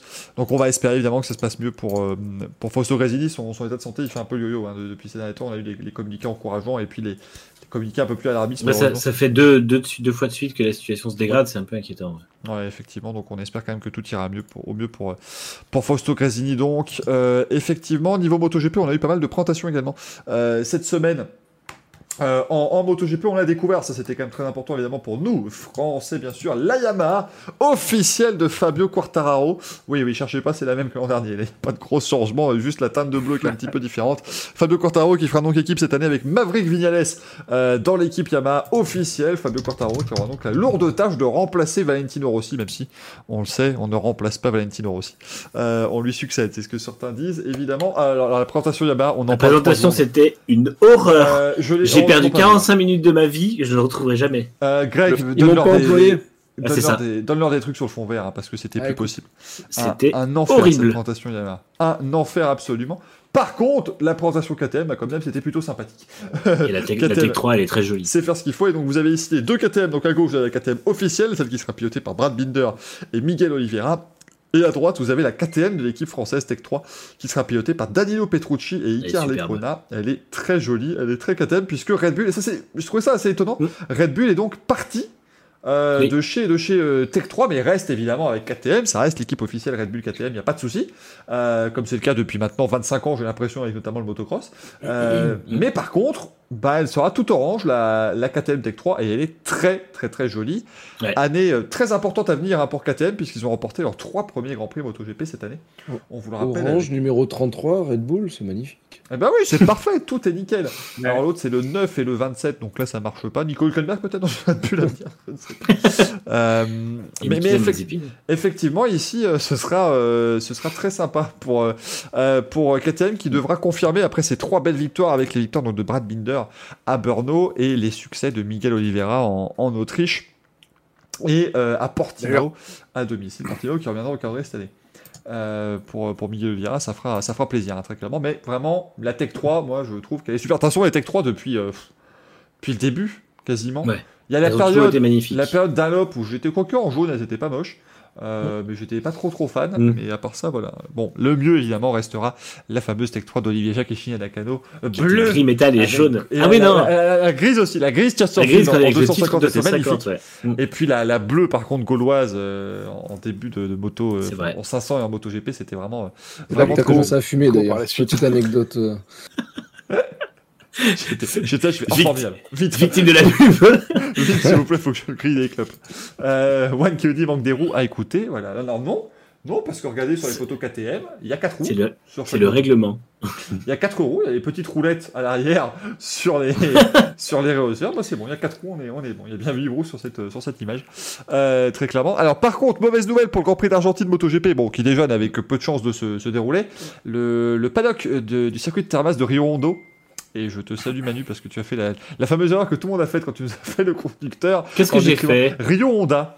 Euh, mais c'est la classique. Ça faut, ouais, mais faut, faut pas s'inquiéter. Elle, est classique celle-là. euh, euh, ah oui. Donc, mais moi je suis, euh, ouais, j'ai un problème avec Honda. J'aime tellement cette marque que du coup. Euh, Tarnas de Rio Hondo. Donc Honda malheureusement le, le paddock a, a, grillé, mais heureusement rassurez-vous il n'y a pas eu de blessés. C'est le principal évidemment. Mais Les Grosjean n'étaient pas là. Euh... Par contre, de très très gros dégâts. Hein. Ça, c'est le, le, gros souci. Beaucoup de dégâts. A priori, ils ont dit que le paddock était. Euh, il a été ravagé. Hein. Il a été ravagé. Euh, la salle de presse aussi qui a été complètement euh, complètement cramée. Donc, il va falloir faire pas mal de, de travaux hein, pour pour le, le, paddock de Tarmas de Rio Hondo. Et alors, on a ça. Je veux bien que tu nous en parles un petit peu, Manu, parce que c'est cette histoire avec donc Honda. Donc, on vous disait la semaine dernière que Marc Marquez aurait proposé gracieusement de redonner son, son salaire pour l'année 2020 parce qu'il n'a pas pu vraiment participer. Honda a refusé. Mais pourquoi donc Manu? Eh bien, alors déjà, je remercie Nico qui régulièrement euh, regarde l'émission et qui euh, m'a tuyauté là-dessus. Et en fait, effectivement, apparemment, ils auraient refusé ça parce que si ils arrêtaient de payer le salaire de Marquez, ça fait que légalement, ça rendait Bradle, qui a remplacé Marquez quasiment toute la saison, titulaire. Et si Bradle était titulaire euh, et gardait ce statut jusqu'à la fin de saison, il était limité sur les essais, euh, les kilomètres qu'il pouvait faire avec la moto. En essai privé. Du coup, voilà. Et du coup, euh, ils ont continué à payer Marquez en tant que titulaire et Bradle est resté en tant que suppléant, en fait, euh, qu'il a été toute la saison, de manière à pouvoir rouler de manière un peu plus libre en essai privé, ce qui apparemment n'aurait pas pu à KTM. Euh... bon, ça, si vous connaissez ouais. un petit peu le monde de la moto, 92% des choses ne plaisent pas à KTM. Hein, à un moment donné, ça. faut pas s'inquiéter. Quoique, quoique, ils n'ont plus Paul Espargaro, donc ça fait quand même baisser de 96% leur taux de négativité. qui donc, du coup, euh, a basculé chez Honda, hein, évidemment. De manière inversement proportionnelle, ça fait largement monter leur taux de sympathie euh, à cette équipe. Ah, mais j'ai acheté tout le matériel, moi. Hein. Ah là, je te dis, je vais être habillé Red Bull KTM de la tête aux pieds. Ah, je acheter un peu de peinture orange pour ton appart et tout. Ah, moi, je vais être mais bien cette année. Oh là là. Ah, j'ai mon drapeau Miguel Oliveira dans une main, Brad Binder dans l'autre, c'est merveilleux. euh, ça Donc voilà, non mais du coup, euh, c'est euh, c'est encore un peu flou, mais en tout cas, ce serait la raison pour laquelle ils n'auraient pas, ils auraient pas accepté la, la proposition de Marquez, donc d'annuler son, son salaire. J'aime bien ça quand même parce que KTM venir râler. C'est vrai que les Honda en plus, on a vu qu'ils ont bien profité de leurs essais privés quand ils étaient 17 et 18e les deux là, pendant la session. Bon, Alex Marquez est très bien revenu en fin d'année. Hein, ne, ne lui mm. jetons pas la pierre. Alex Marquez qui ira chez LCR Honda cette année, euh, mais il a, il a très très bien euh, relevé la tête en, fin de saison, le, le, champion du monde Moto 2. Euh, mais voilà, euh, effectivement, voilà, KTM on peut comprendre, surtout qu'ils perdent cette année leur leur concession du fait de leurs trois victoires. Il restera du coup plus qu'Aprilia avec les concessions cette année. C'est ça. Puisque tout le monde a gagné. les a perdus l'an dernier. Euh, Suzuki avait perdu, puis Suzuki maintenant ils sont champions du monde, donc autant vous dire que les concessions c'est terminé. Euh, mais du coup, effectivement, ben voilà, il ne reste que Aprilia qui euh, continue d'avoir des, des, difficultés. Ah. Et euh, oui, again. Alex Marquez, d'ailleurs, ils lui ont fait une Gasly, hein, décidément, avec les moteurs Honda. c'est dur d'être dans une écurie, mais. Hein. Mais après, c'est pas, euh, c'est pas, pas dérangeant parce qu'ils ils, ils, ont, ils ont gardé une moto officielle. Moi, j'avais peur que quand ils ont annoncé Aspergaro, ils le virent et ils le mettent dans une autre équipe ou dans une autre moto, et non, ils gardent une moto officielle. Donc, euh, il est limité en termes de, de, de, retour en arrière, on va dire. Euh, attention, blague puérile, il y a un certain, euh, certain motard, Harper, qui serait sur Suskiki. Voilà, je l'ai faite, merci, au revoir, à l'année prochaine. Mais garde ta voix pour le Louis, mon Dieu, c'est pas possible ça. Ah. C'est Louis. Pour le Louis. Franchement, euh, dites-nous dans le chat si vous voulez que ça change. Hein, sur la, droite de votre écran, vous avez le menu. Moi, je peux mettre le, Louis. Ah, le Louis. Moi, je mets le Louis à la place. Il hein, n'y a aucun souci. si vous voulez, je vous le fais, les amis. Oh, c'est extraordinaire. Il n'y a pas de problème. Alors, aussi, Manu, je veux bien que tu nous parles parce que donc on a des, des rumeurs sur l'engagement de Hyundai en WRC. Le WRC, c'est en train de. Je peux parler. C'est une catastrophe absolue. Ouais. Euh, mais donc Hyundai, ou Hyundai, enfin bref, euh, nos amis. Hyundai. Hyundai, effectivement. Hyundai. Ils font, ils sont, ils ont pas encore commencé à développer leur machine de 2022 parce qu'ils attendent l'accord de la direction quand même. Oui, et en fait c'est assez euh, inquiétant parce que euh, toutes les, enfin toutes les autres équipes, non, c'est-à-dire qu'en fait Toyota, euh, puisque de toute façon il n'y a plus que eux et M Sport qui qui resteront, ont réservé des dates de d'essai, euh, on a communiqué même des dates d'essai pour la nouvelle voiture qui sera donc le Rallye 1, qui sera la version euh, hybridée et un peu plus euh, comment dire cheap que le règlement actuel. Euh, et en fait, Hyundai n'a pas communiqué de date, ce qui veut dire qu'ils n'ont pas de session prévue. Et en fait, ils attendent pour l'instant le l'aval du pas de blague stupide l'aval l'aval du, du board de ah, ça, ça. ouais non mais je, je préfère le dire avant que ce soit gros problème.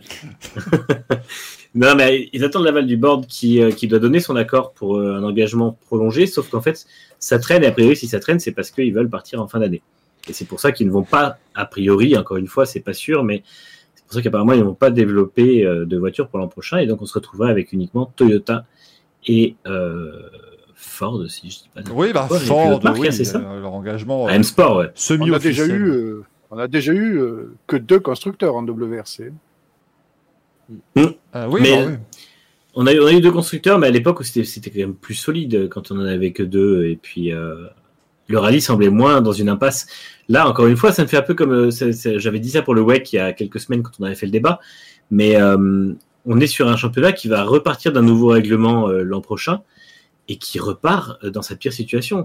Euh, le, le, parallèle avec la F1 est fou parce que la F1 repart sur un nouveau règlement financier, un nouveau règlement technique en deux ans avec un championnat qui a jamais été aussi solide, avec des équipes qui ont jamais été aussi soudées et aussi engagées.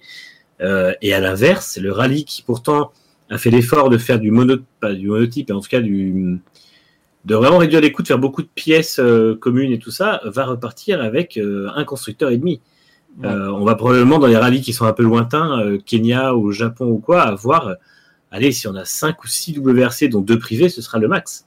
Et c'est une catastrophe. Ce sera compliqué hein, pour les Rosberg et tout compagnie. Parce que derrière, personne va venir en fait. Parce que du coup, quel constructeur va venir pour se battre pour ça Et puis Toyota, combien de temps ils vont rester?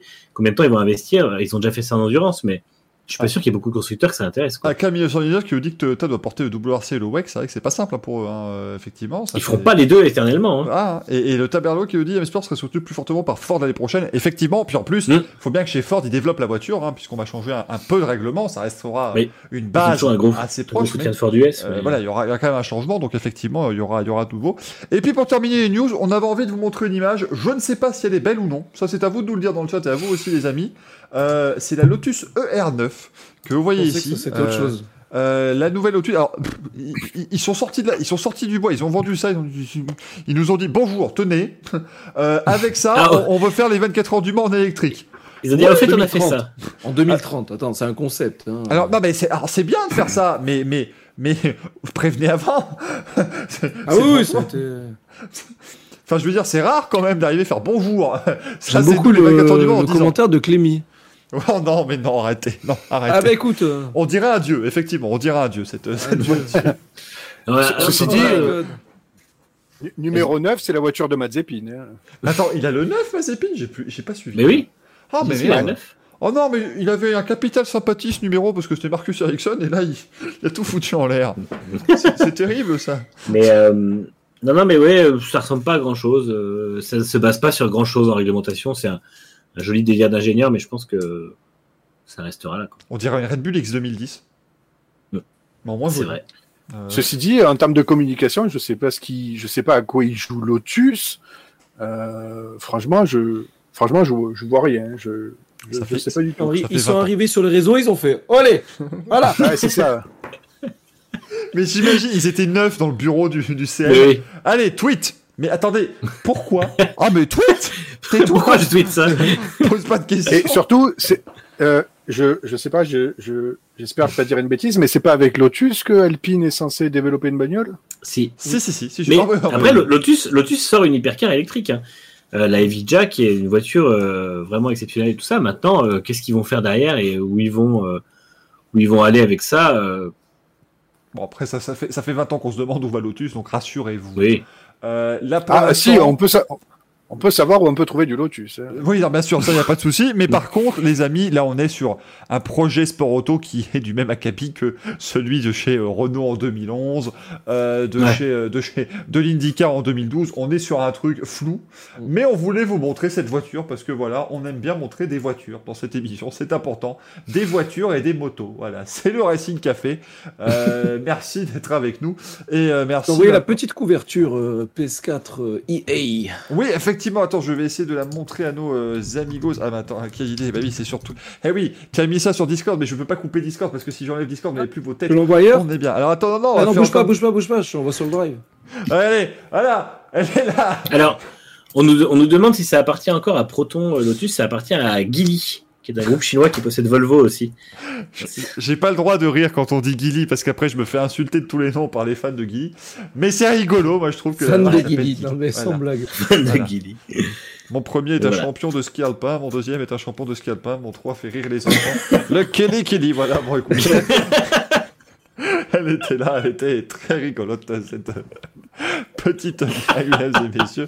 Et nous, la tête. nous allons pouvoir continuer avec vous, les amis, avec le courrier des viewers, bien évidemment. Alors, vous noterez que je ne vous ai pas spammé Twitter cette semaine, parce qu'encore une fois, vous avez été très nombreux, comme d'habitude, à nous envoyer vos questions. Donc, nous avons pu en piocher quatre de nouveau, auxquels nous allons répondre aujourd'hui, à commencer par celle du Breton E18. Je vous le disais en début d'émission, la grande annonce du gros barbu vendeur de canettes se fait attendre. Est-ce que c'était du flan? Alors, elle ne se fait pas attendre. Elle ne se fait pas attendre. Elle a, enfin, enfin, oui, enfin. Jean-Michel incomplet. Il a annoncé qu'il allait annoncer un truc, quoi. Mais euh, voilà. Donc en gros, William mm. Story un jour, enfin, William Story, c'est quand même merveilleux.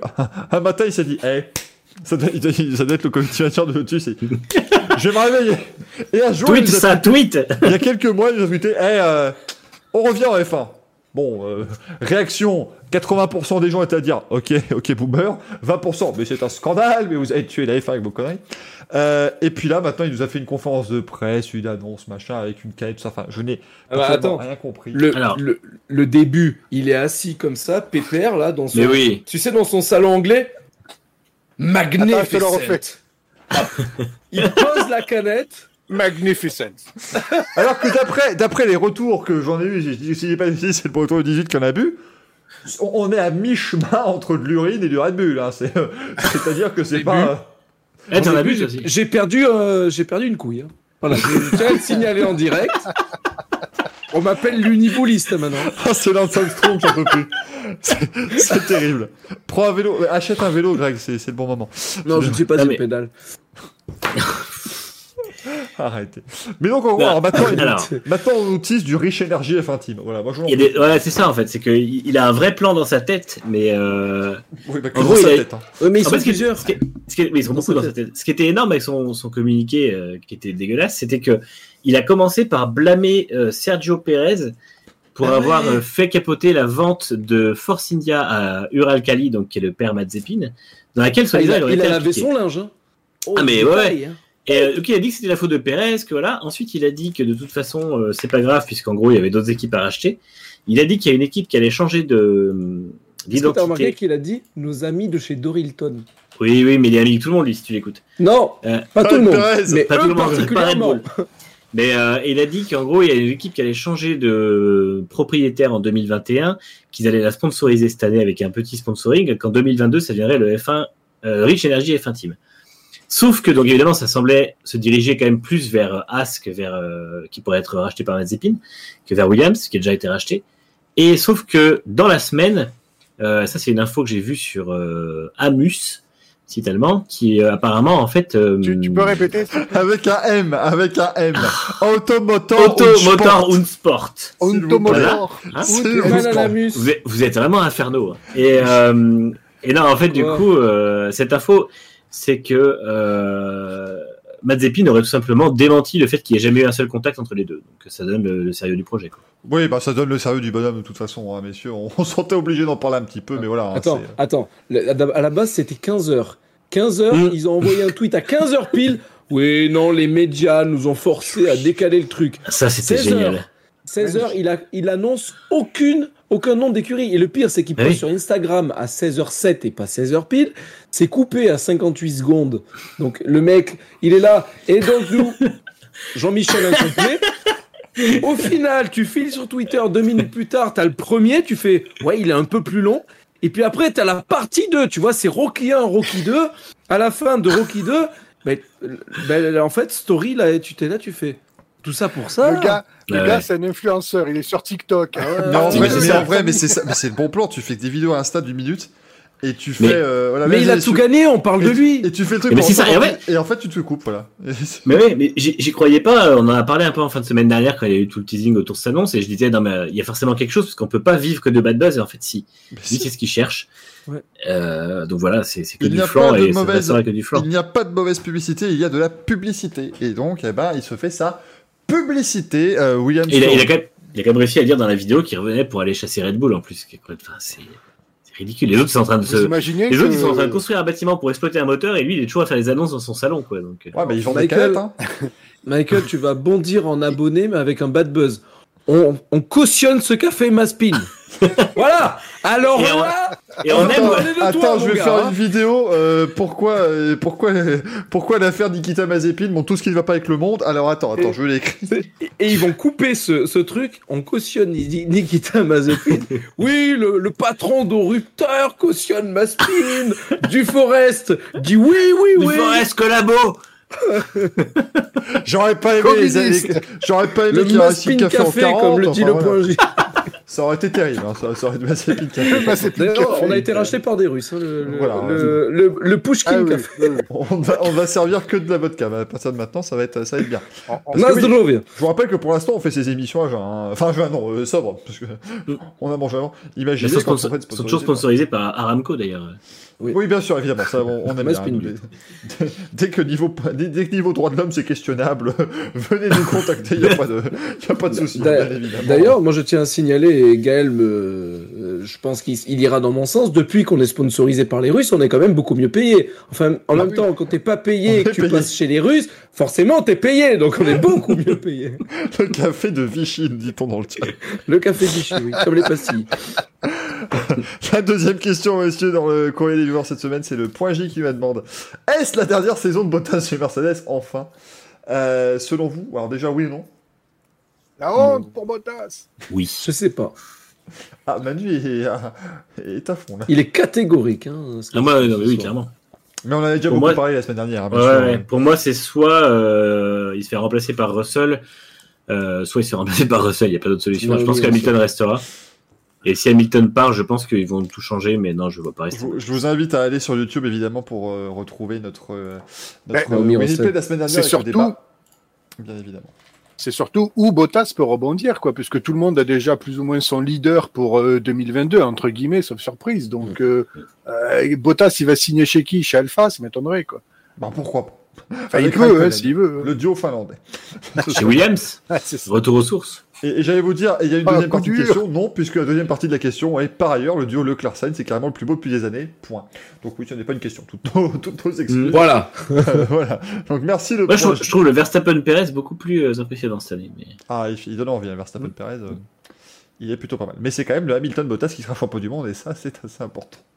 Ah, Burger qui me dit Bottas, je le vois bien chez M-Sport en WRC2. Ah, pourquoi pas en vrai Ah oui, ça oui, ça je suis d'accord. En vrai, euh, en vrai, ça Bottas qui partira en joue. ce serait pas. Euh, Il y a déjà eu des rumeurs en Ce serait pas déconnant avec des contacts en 2018-2019. Avec Raikkonen d'ailleurs. Ah non, j'en peux plus. Raikkonen, euh, il va s'arrêter au bout d'un moment. Ouais, s'il vous plaît, monsieur. Bah, ça fait longtemps qu'on a pas encore fait le Mans. Hein. ceci dit, ça fait longtemps qu'on n'a pas vu le châssis d'une WRC. Si Raikkonen pouvait revenir, ce serait plutôt. Non, c'est bon, Suninen s'en est chargé au. Bah non, parce qu'on l'a vu, puis il a disparu dans les arbres. Ah oui, c'est vrai. on l'a plus du tout. Après, euh, Hyperdriver qui nous demande imaginons qu'on vous donne le droit de créer un championnat libre. Quelles seraient les règles pour la voiture et en piste et, à quoi ressemblerait le calendrier Alors, j'ai envie de commencer pour une fois là-dessus. Alors, personnellement, on aurait des voitures euh, qui feraient euh, aller aux alentours de 800 kg à peu près, tu vois, avec des, des V6 turbo. Euh, elles rouleraient, alors, à la fois euh, sur des circuits routiers, des circuits urbains et des ovales.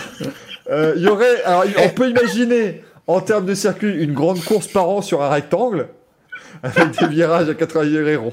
Voilà, et euh, voilà, ce serait à peu près ça mon championnat idéal. Est-ce que ce championnat n'appartiendrait pas à Roger Penske par hasard? Possiblement. je, dis ça, je dis rien. Mais Michael je, Penske, le fameux. on, va être, racheté par Roger Penske peut-être également avec un peu de chance. Mais voilà, moi, moi ce serait ça mon championnat idéal. Après, je ne sais pas le vôtre, faites-vous plaisir. Mais moi, ce serait ça. Pour ceux qui, euh, qui n'ont pas compris, c'est l'IndyCar que tu viens de décrire. Hein. Ah oui, bah, ah, je le dis Si les gens ne connaissent pas le circuit. Attends, attends, mais attends, genre, ça existe? Non, parce que si ça existe, il faut me le dire, moi, que je regarde. je, veux, voir ça, moi, ce serait formidable. On, va, on va t'y initier, euh, Ah, j'ai envie. J'ai envie. Et genre, et genre, il y aurait Romain Grosjean dedans. Moi, j'adorerais. J'adorerais qu'il y ait. Et Jimmy Johnson aussi. Voilà. C'est possible. Et Montoya, Montoya sera là. Et Montoya, bien sûr, pour une course seulement. Juan Pablo. Avec McLaren. Montoya. Montoya.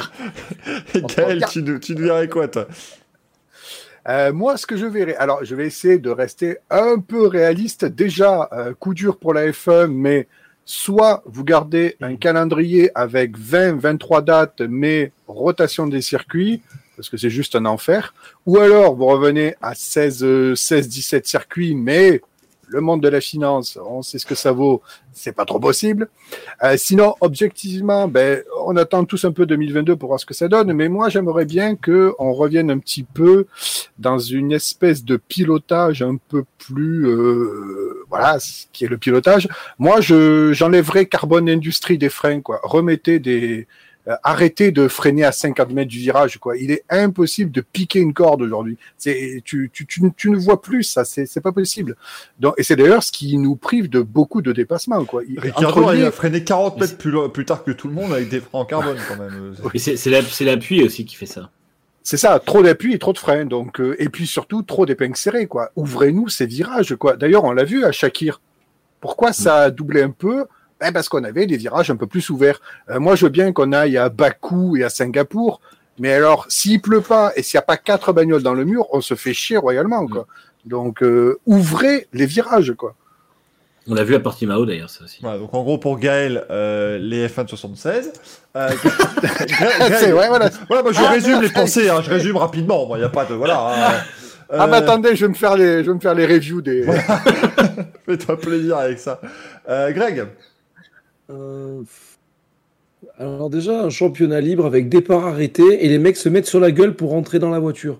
Ça serait exceptionnel. Ils courent vers la voiture. Tu fais ça, tu les alignes. Oh, Verstappen, il partirait du bout de la, de la ligne d'arrivée.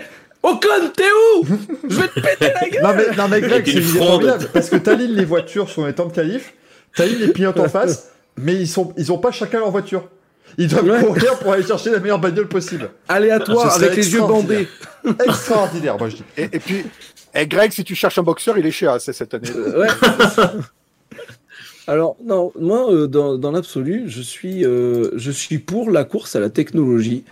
Donc peut-être moins de réglementation justement, pas de réglementation pour la sécurité, ça justement, faut pas que les pilotes se, tuent, mais plus une, en gros, tu veux faire un moteur de 2000 chevaux full électrique, vas-y.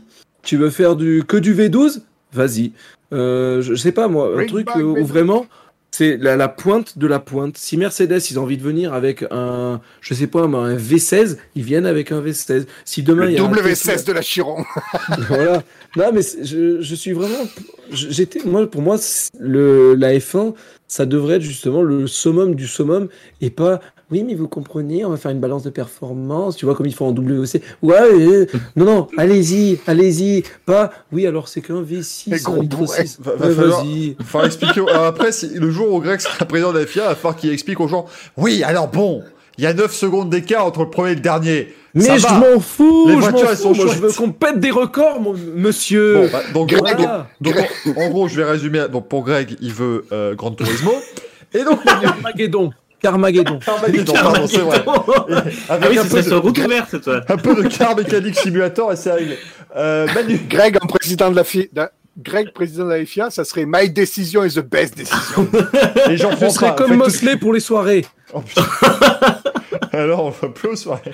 Ce serait cuir et croix gammées. On va plus aux soirées. Euh, non, sans les croix gammées. Manu, oh, non, non, non. Eh, ça serait trop fureur. Eh, eh, eh ça, reste, ça reste une chaîne Twitch, on va se calmer, vous savez comment ils peuvent dégainer. Euh, c'est vrai. C'est vrai.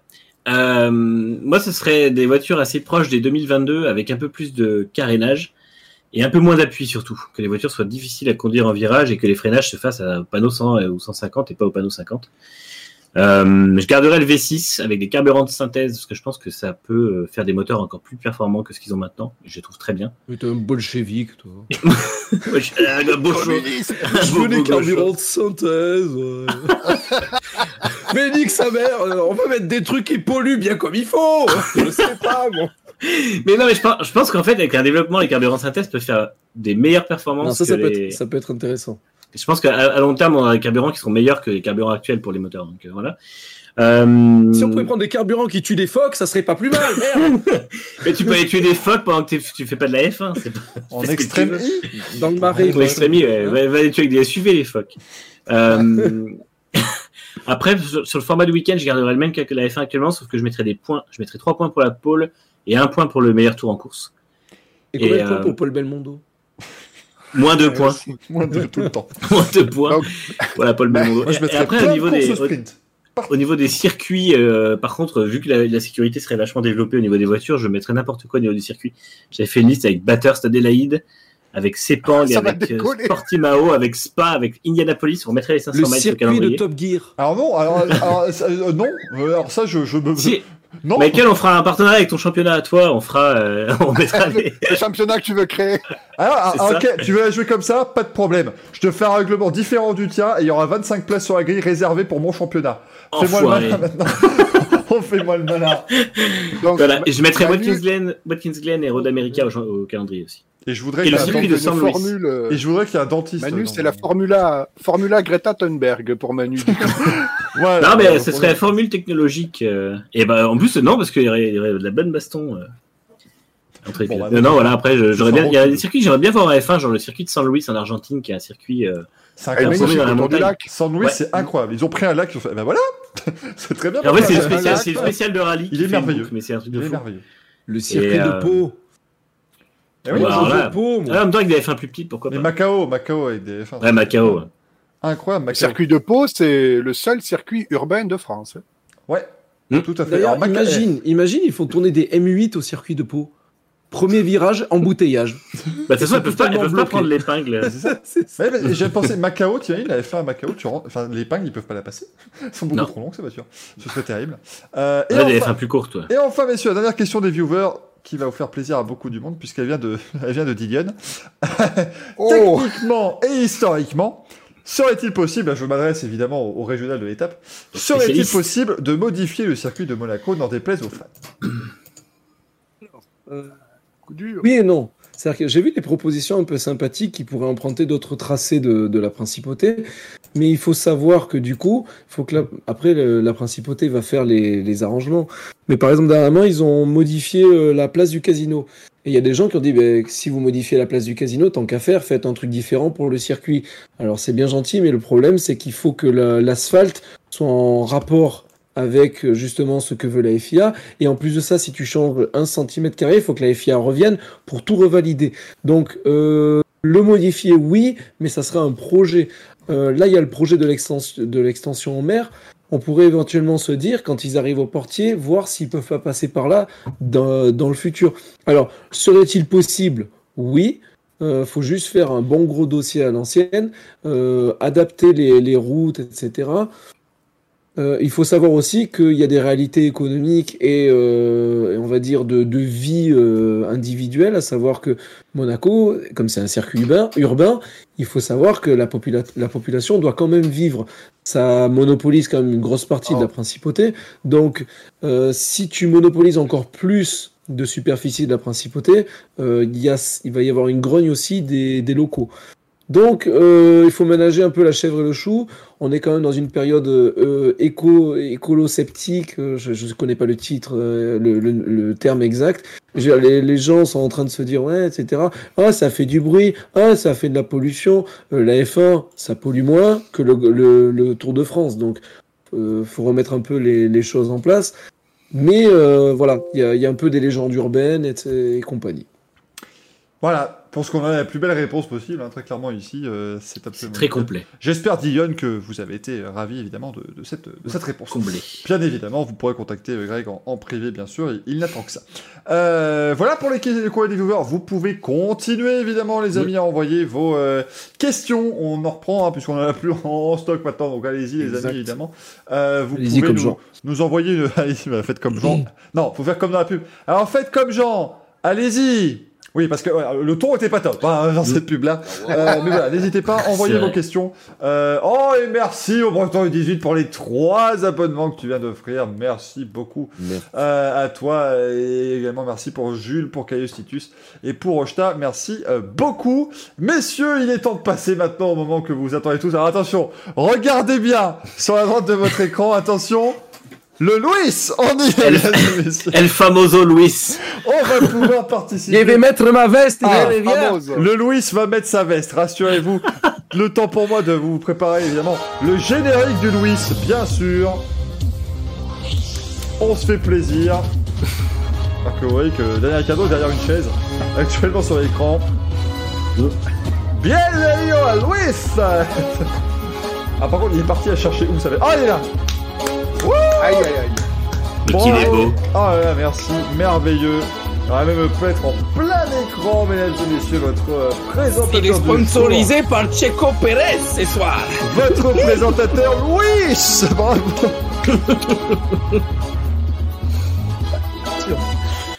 Bravo Louis j'ai pas imprimé les fiches. Ah merde. semblant de tenir des oh. fiches. Fais semblant de tenir tes fiches de Louis là. Parce que j'ai fini, j'ai fini les questions à 19h45.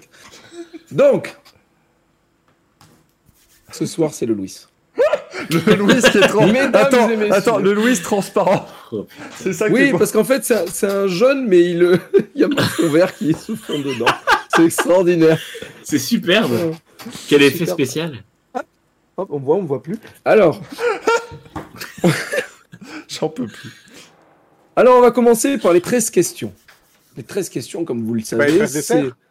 Ouais, c'est quasiment pareil, sauf que je te touche pas les noix. Alors, les 13 questions, le premier avec 4 points passe en finale. Ah, il va conclure. Ça y est, il a conclu ah oui, mais on, oui, mais on ne le voit pas, c'est l'avantage. On vous voit en plein écran, monsieur Louis, c'est l'avantage. Il Ah, se passe des choses coulisses. Nous, on a vu un bisou, il se passe des choses hors antenne, c'est c'est magist- Ah, c'est euh, magistral. les coulisses, c'est Dans les coulisses de l'émission. Ouais. Et après, il va aussi coulisser le. le- Mais non, mais je ne vous permets pas. Donnez-moi des points pour ça, pour supporter ces, ces scor- ce Jamais. scandale absolu. Jamais, vous n'en aurez Bah, pas. on supporte tous, hein. Alors, les 13 questions. Le premier avec 4 points passe en finale. Et pour les deux derniers, c'est la mort sur, euh, sur bit. Euh, C'est-à-dire que le- celui qui a le plus de points à la fin passe en finale. Voilà. J'ai un chat dans un, chat, un, un gatto de la gorge. Voilà. Oh, la Il vache, il, a, est il a- Louis. il a même appris l'espagnol pour. euh, El pour famoso Luis. Et ça, c'est beau. Alors, La- commençons. Australie 91. C'est c'est la question. abs- C'est c'est la question. abs- Voilà. Quel est le pilote? Merci. Yannick Noah. Yannick Noah. Alors, Australie 91, qui était absent du podium de cette course? Senna le vainqueur, Mansell en P2 ou Berger en P3 Mansell, il était blessé. Il s'est craché. Oui, il est. Voilà, exactement. Oh là là, il est extraordinairement Il est, rapide. il est chaud, lui. Je pense qu'il a je laisse hacké Greg en plein mon écran compte parce qu'il Google va y Drive. encore y avoir du passage derrière moi. Rassurez-vous, mais on reviendra après. Rassurez-vous, c'est énorme. On veut voir ce qui se passe derrière toi. Non, pour l'instant, ça va. Il y a une porte ouverte, c'est tout. Alors Nigel Mansell donc, se trouve en effet à l'hôpital euh, de campagne pour euh, subir des examens. Il souffre d'une cheville, mais rien de grave. Au tour 16, l'averse était telle que les circuits étaient plongés dans la semi-obscurité. Même à la télévision, il était quasi impossible de distinguer les voitures. Mansell perd le contrôle de sa Williams sur Flinders Street et heurte le mur par l'arrière. Sonné par le choc, l'anglais reste coincé dans son habitacle. Et, voilà, et- et c'était tout la, ça de tête. petite anecdote. Et ça, c'est Oui, Ça, c'est lui. oui, je suis avec vous, Igmar. Êtes-vous là? Je vous entends, je ne vous vois pas. Ah, mais il a lâché la rampe, là. ouais, formidable. complètement. Hein. On va, on va recruter un nouveau présentateur de Louis parce que il, on, Il a, il vrillé. On n'a plus, là, c'est- c'est plus possible. Tu sais, ça fait comme les pilotes sur le site de F1, on dirait qu'ils ont une camisole. Pareil, la même. Alors, controverse du Grand Prix du Brésil 2003. Qui n'a pas pu fêter sa première victoire sur un podium. Ouais, bon, J'ai voulu dire le prénom. Pop, pop, pop, pop, pop, pop.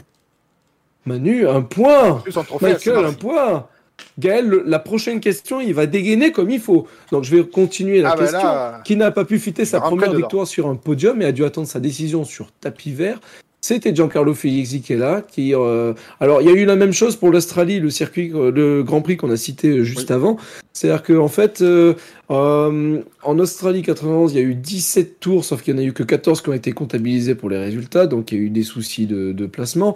Et là pareil pour le Brésil en fait ce qui s'est passé c'est qu'ils sont re... la course devait durer 71 tours. Elle a été arrêtée au 56e euh, c'est Raikkonen qui a gagné devant Fisichella et Alonso, sauf qu'il y a eu un appel post-course de Jordan parce que la... En fait, ce qui s'est passé, c'est que euh, le règlement disait que tu, un ou deux... En fait, tu devais reprendre un ou deux Mm. tours avant, et donc en gros, euh, Fisichella a dépassé Raikkonen le tour avant l'interruption.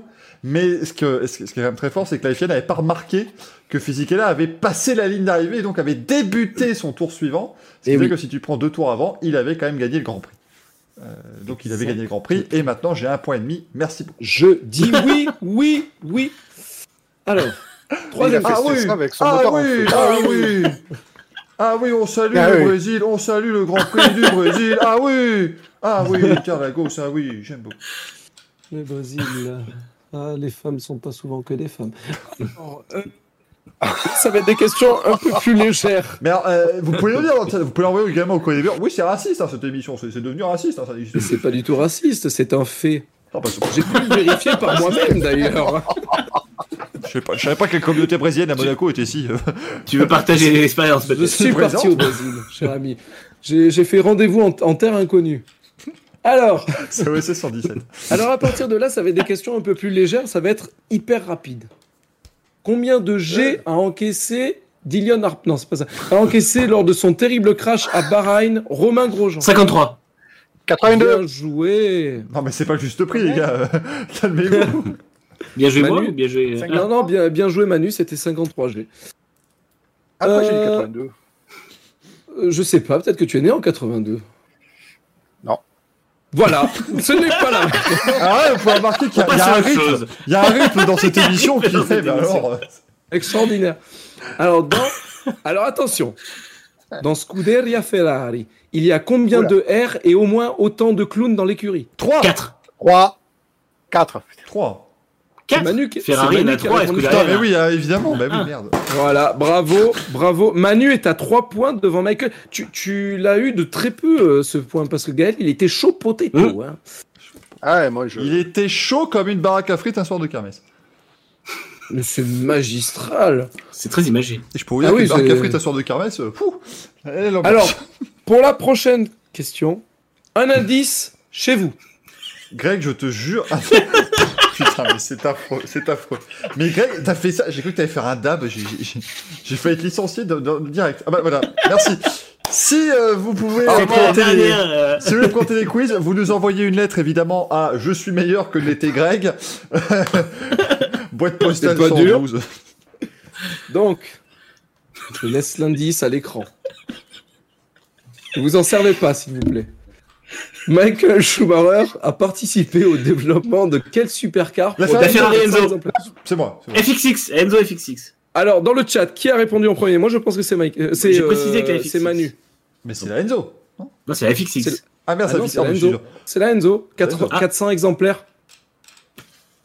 Parce que la FX6, La il, FX6, était ça- pilote, il était pilote d'essai. C'était lui qui était le seul à avoir le droit de piloter. C'est pour ça qu'il a fait le tour chez Top Gear. Donc, Michael, un point. Oh, très bien. Voilà. Et il y a même une Enzo qui a été donnée au Vatican. Voilà.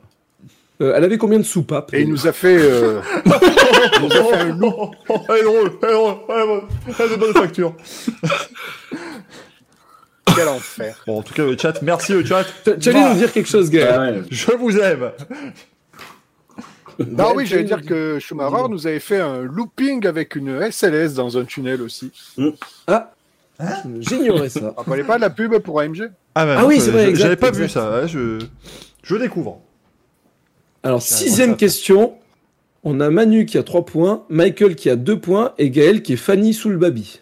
Donc attention, Encore Sixième qu'on puisse pas faire Gabel, ça comptait double. Alors, c'est rapide. hein.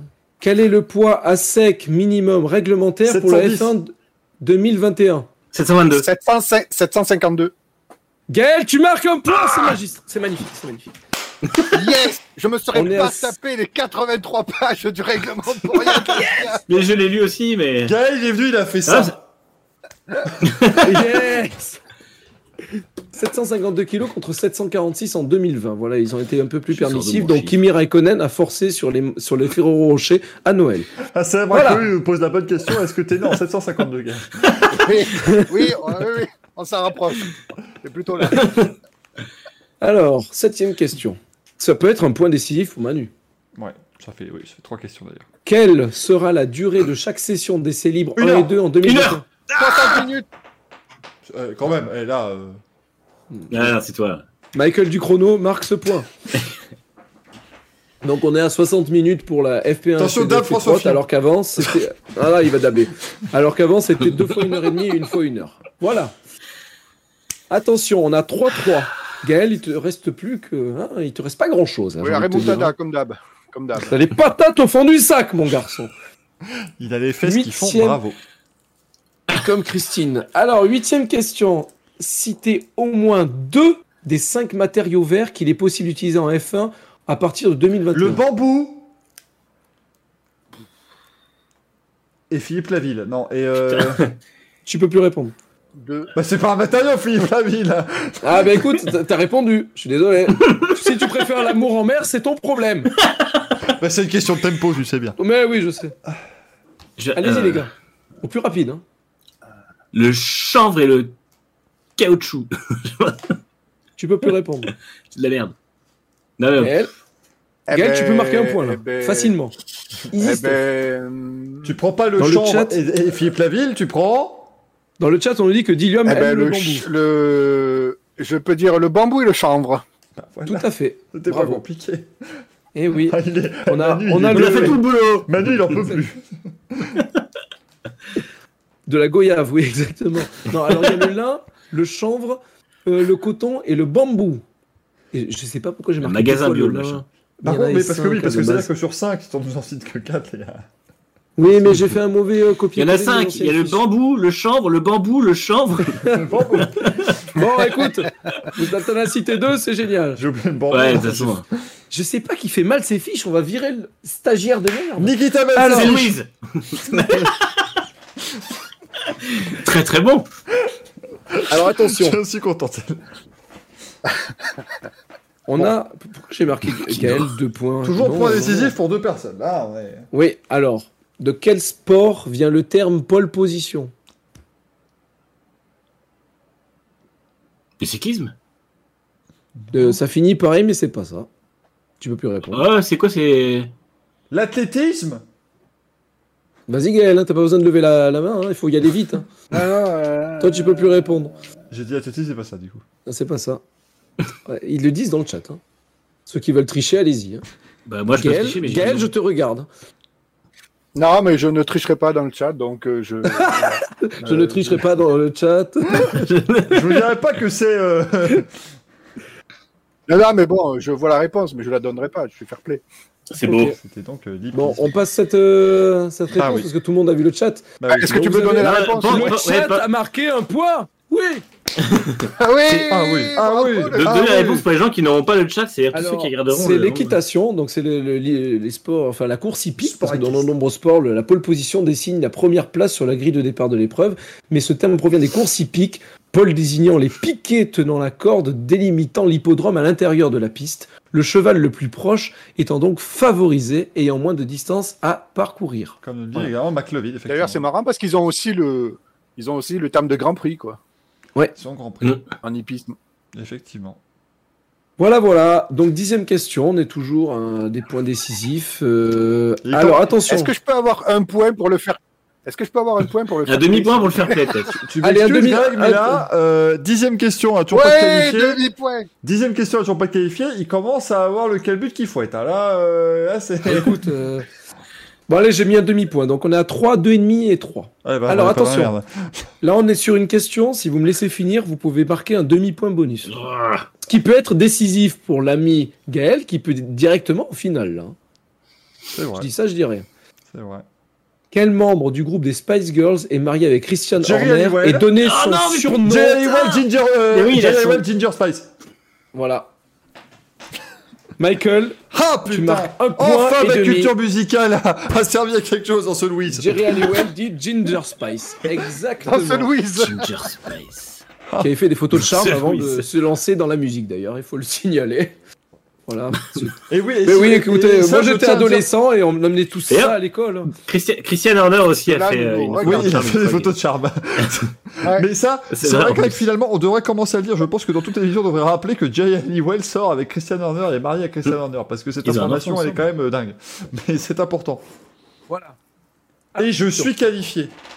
Tu es qualifié. Donc maintenant c'est mort sur, euh, subite. Entre Mort Emmanuel et Oui, non, mais alors là, là c'était pas, c'était pas voulu. Tout à l'heure, oui. Alors, de quelle écurie Bernard Bernie Charles Eccleston fut-il propriétaire? Oh, punaise, j'ai j'ai même pas fini. Magnifique.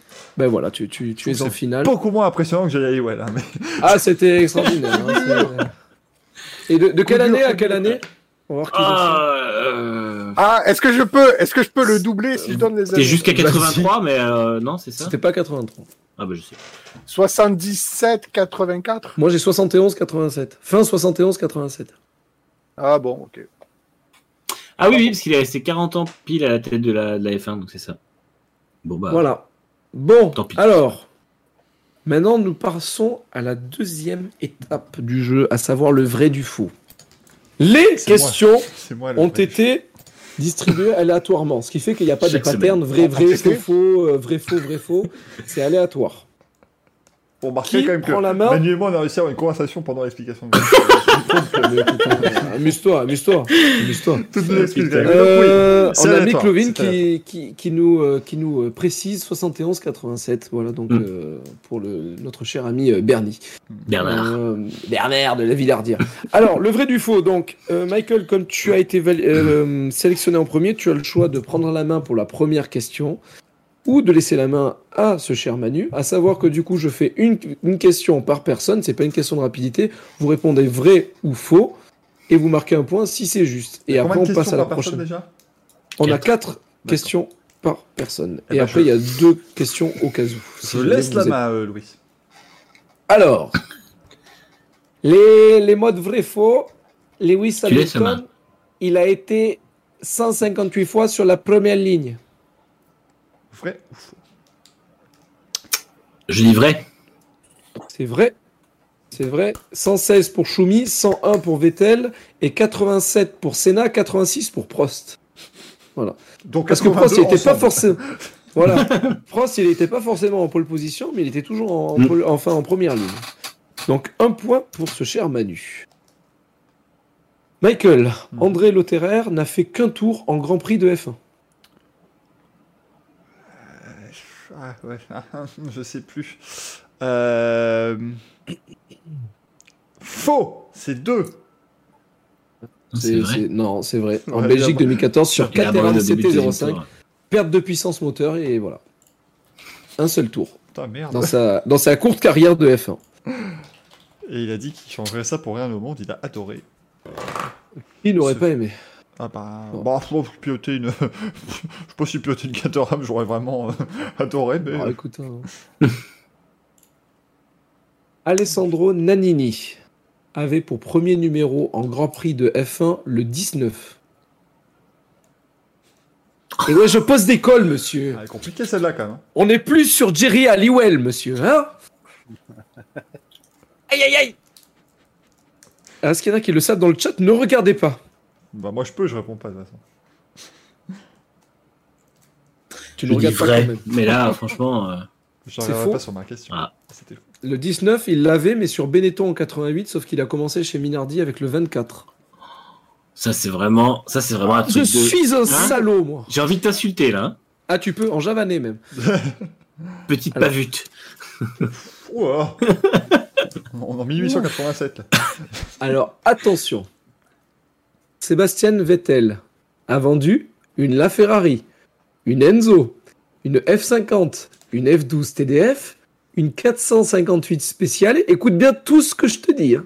une BMW Z8 Roadster, une Mercedes-Benz SL65 AMG Black Series et euh, une SLS. J'en ai un peu plus, je vous mets quand même. Euh, pourquoi j'ai pas cliqué sur le lien? Tout à l'heure Alors attends, attends. Quoi, La SL65 AMG Black Series, lui a été offerte suite à sa victoire lors du premier Grand Prix d'Abu Dhabi en 2000, enfin lors de sa première victoire au, au Grand Prix d'Abu Dhabi en 2009 par les organisateurs de la course. Non, mais c'est forcément vrai, t'as pas pu inventer tout ça. Mais en même temps, ça peut être très fortement faux parce que ça une. Il est marrant, lui. Mais c'est vrai. c'est vrai. Ouais. C'est vrai. Bien joué. Euh, Michael, je t'ai mis dans la colonne Gaël. Ben, tu vas t'appeler Gaël dorénavant. Enchanté. Voilà. Enchanté, Jean-Jacques. Ah, Gaël, du, Forest. Arrête, on va me confondre avec Gaël le Forestier, là, ça va vraiment devenir compliqué. Là, ça va être, euh, ça va être Manu. Oh, ce déterrage. Manu, Abu Dhabi 2020, Max Verstappen a effectué 97% des tours en tête.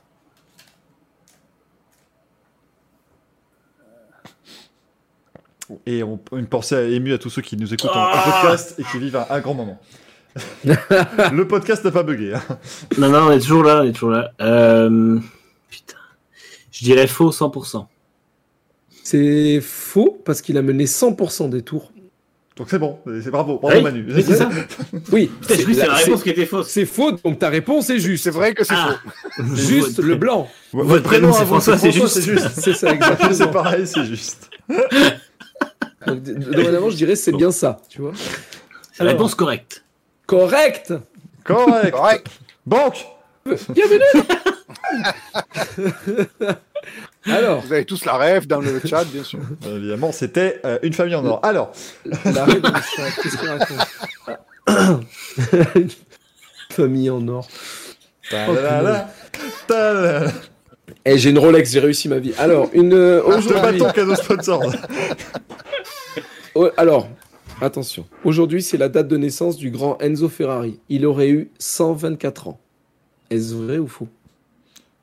C'est pas ma réponse. J'ai envie de te dire que non, parce que 124 ans, c'est impossible, mais c'est pas ma réponse. euh, oh, 124 ans, ça, lui, ça nous fait du milieu. Vrai C'est faux, il aurait eu 123 ans. Bah dans les deux cas, non, de toute façon, parce que n'aurait pas vécu jusque-là. C'est pas Jeanne Calment, le gars. Alors, Gaël, je te signale que tu n'as qu'un point par rapport à deux. Oui, Michael, je t'appelle Gaël, je te l'ai Attention, Manu peut gagner sur cette réponse. Alors qu'on y a, on a dépensé à Patrick Roy et Pascal Brunel. Attention, hein, euh. celle-là, les deux dernières sont salopes. Hein. Je peux le dire direct. Demain, c'est la présentation de l'AT02 d'AlphaTauri. AlphaTauri est également connu sous le nom d'Aldébaran. C'est une étoile géante orangée. Elle est la 13e étoile la plus brillante du ciel nocturne et a trois fois le numéro de Tsunoda année-lumière du Soleil, à savoir 66 années-lumière du Soleil. Est-ce vrai euh, ou faux? Vous êtes dans le Racing Café? Mais c'est pas du tout. Bienvenue dans le Racing Café, votre émission 100% sport mécanique. Et bah là, concrètement, mais, c'est pas culture, c'est. Ah si, si tu sais pas ça, tu sais pas ça? Eh ben non, je ne sais pas ça. Moi, je, je ah, trouve bah, que un peu Mais je, je vais. Attends. Ah, attends. Dire vrai. Et c'est vrai, c'est trop folle le numéro de Tsunoda, 66 années-lumière. Bien joué. Il a gagné, Manu, bravo. Il a gagné. Alors pour la beauté du geste, tu vas quand même faire la prochaine. Bien sûr, le jeu fera le reste. Non, la vie fera le reste. Alfa Romeo commence son histoire en 1910 sous les initiales ALFA. En italien, ce alpha signifie Anonima Lombarda Fabrica Automobili. Ce n'est qu'en 1915, en pleine guerre mondiale, que le nom Romeo fait son apparition. En effet, Nicolas Romeo reprend l'entreprise Alfa pour ainsi créer la marque italienne que l'on connaît aujourd'hui, Alfa Romeo. Vrai. C'est vrai, c'est tout à fait vrai. Rien à voir avec Romeo. J'ai bien fait de pas en rater sur Voilà. Et un seul connu nous signale qu'effectivement, on aura quand même appris quelque chose de logique. Oui, Tsunoda aura le numéro 22 cette année. C'est important de le rappeler, on vous fera un Et il pique le numéro à Jenson Button. Et il était très fier, euh, d'ailleurs, Jenson, qu'il ait ça. Voilà. Et en fait, il voulait le 11 de Perez, mais c'était déjà pris, donc il a doublé le chiffre. Voilà. Exact. Voilà. Effectivement. Bah, bravo Manu, bravo Manu pour cette très très belle victoire au Louis. Donc euh, double défaite de Gaël ce soir. Ouais, Gaël qui a réussi à perdre en finale, ça c'est fort. C'est vraiment dommage Gaël. Hein. J'ai réussi à perdre deux fois, formidable. Gaël, c'est très compliqué ce soir. Hein, je, tiens à signaler à tous ceux qui nous regardent et qui nous écoutent que Gaël est un puits de connaissances. Mais il, mm. m'a enfin, il nous a avoué la dernière fois que quand il était sous le stress des questions comme ça, il n'arrivait pas à dégainer rapidement. Alors que ah, moi, je suis... moi, je ne connais rien et je ne, je ne dégaine pas vite. Madame Moi, c'est la pression, la pression, Dylan Harper à la rigueur, mais sinon. Ah, on fera un contre-quiz une fois où euh, on marquera des points si jamais on donne des anecdotes en plus, et là, je pense que. Ah là, on ce que tu fais. Est-ce qu'on peut avoir des questions Eurovision, s'il vous plaît mais... écoute, je, t'en chercherai, je t'en chercherai pour la prochaine fois, et tu ne seras pas en finale. Tant pis pour toi. Non, j'ai déjà cherché tous les liens possibles et imaginables entre les deux et je n'ai pas trouvé. Je suis. Euh, si si, si, il y a Francesca Michelin qui avait chanté l'hymne national à un Grand Prix d'Italie. Eh ben si. elle a fait l'Eurovision en 2016, voilà. On, et on, a... salue Burgrid hein, qui normalement avait cette anecdote dans le chat évidemment. Euh, et Michael. Oui, on a quand même ABBA qui a sponsorisé une bagnole. Oui, et Slim Borgud, le batteur d'ABBA, qui avait roulé aussi en Formule 1. Euh, donc euh, ouais, donc ouais, il y a plein de rapports en fait. La F1 l'Eurovision. c'est voilà. et euh, Louise ABBA, les conneries et Fermont sur Racing Café, voilà. Exactement. Oh. Nous allons, oh nous allons euh, tranquillement éteindre la lumière et euh, nous euh, retirer prestement sans vous avoir évidemment remercié. Non. Mm. Sans oublier de vous remercier, parce que sans vous avoir remercié, c'est particulièrement sympa. on se comme des connards. Allez, on se casse. non, non, ce serait très méchant. merci, à vous. Poisson. Merci à vous de nous avoir écoutés, d'avoir été aussi sympa mm. dans le chat, comme d'habitude, évidemment, les amis, pendant toute cette émission. On se retrouve lundi, et oui, Lounès, ah euh, pour un Grand Prix. Et Manu vient de se rappeler qu'on va peut-être falloir que je... ah putain, c'est vrai. Peut-être falloir que je mette mon, a pas de lundi. Euh, on se retrouvera pour un Grand Prix de Formule 1. On vous dit pas encore lequel cette fois-ci parce que on n'a pas décidé. Pas décidé. Donc on vous le dira au plus vite évidemment. Mais lundi 20h30, on revoit ensemble un Grand Prix de Formule 1. On va essayer de faire plus animé que Brésil 2008 quand même, parce que toute la partie où on a parlé de tout sauf du Grand Prix, c'était compliqué. Donc on va essayer de faire un truc sympa.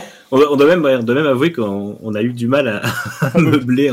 C'est la partie un peu plus courte, la partie chiante du Grand Prix. On va pas, on va pas vous mentir, le moment où je vous ai dit, et on profite du V8, parce qu'on a vraiment plus rien à dire du tout. Et là, euh, V8, là, plus rien à faire. Là, c'est parti. Écoutez V8, hein, faites-vous plaisir. Euh, mais donc, on regardera un Grand Prix de Formule 1 ensemble lundi à partir de 20h30. On se retrouve évidemment jeudi prochain à 20h30 pour le Racing Café, euh, qui, euh, merci à tous. qui parlera évidemment de sport mécanique parce que c'est ce qu'on fait. Merci à vous, merci à Manu, à Greg et à Gaël d'avoir été des nôtres. Merci, Merci à beaucoup. toi, merci à tous. Et on se retrouve lundi Bye bye. et jeudi prochain à la prochaine. Ciao, ciao, ciao. Et samedi 18h, je vous fais des boulettes sauce tomate en, en, en live cuisine si vous voulez. Euh, On venez, sera là. Venez, c'est Ah, un grand moment. Quel homme à tout faire. Voilà, vraiment, à un moment donné, euh, cette chaîne Twitch devient n'importe quoi. C'est pour ça qu'on l'aime. Merci à vous, à la prochaine. Ciao. Tu te feras lécher les boulettes ou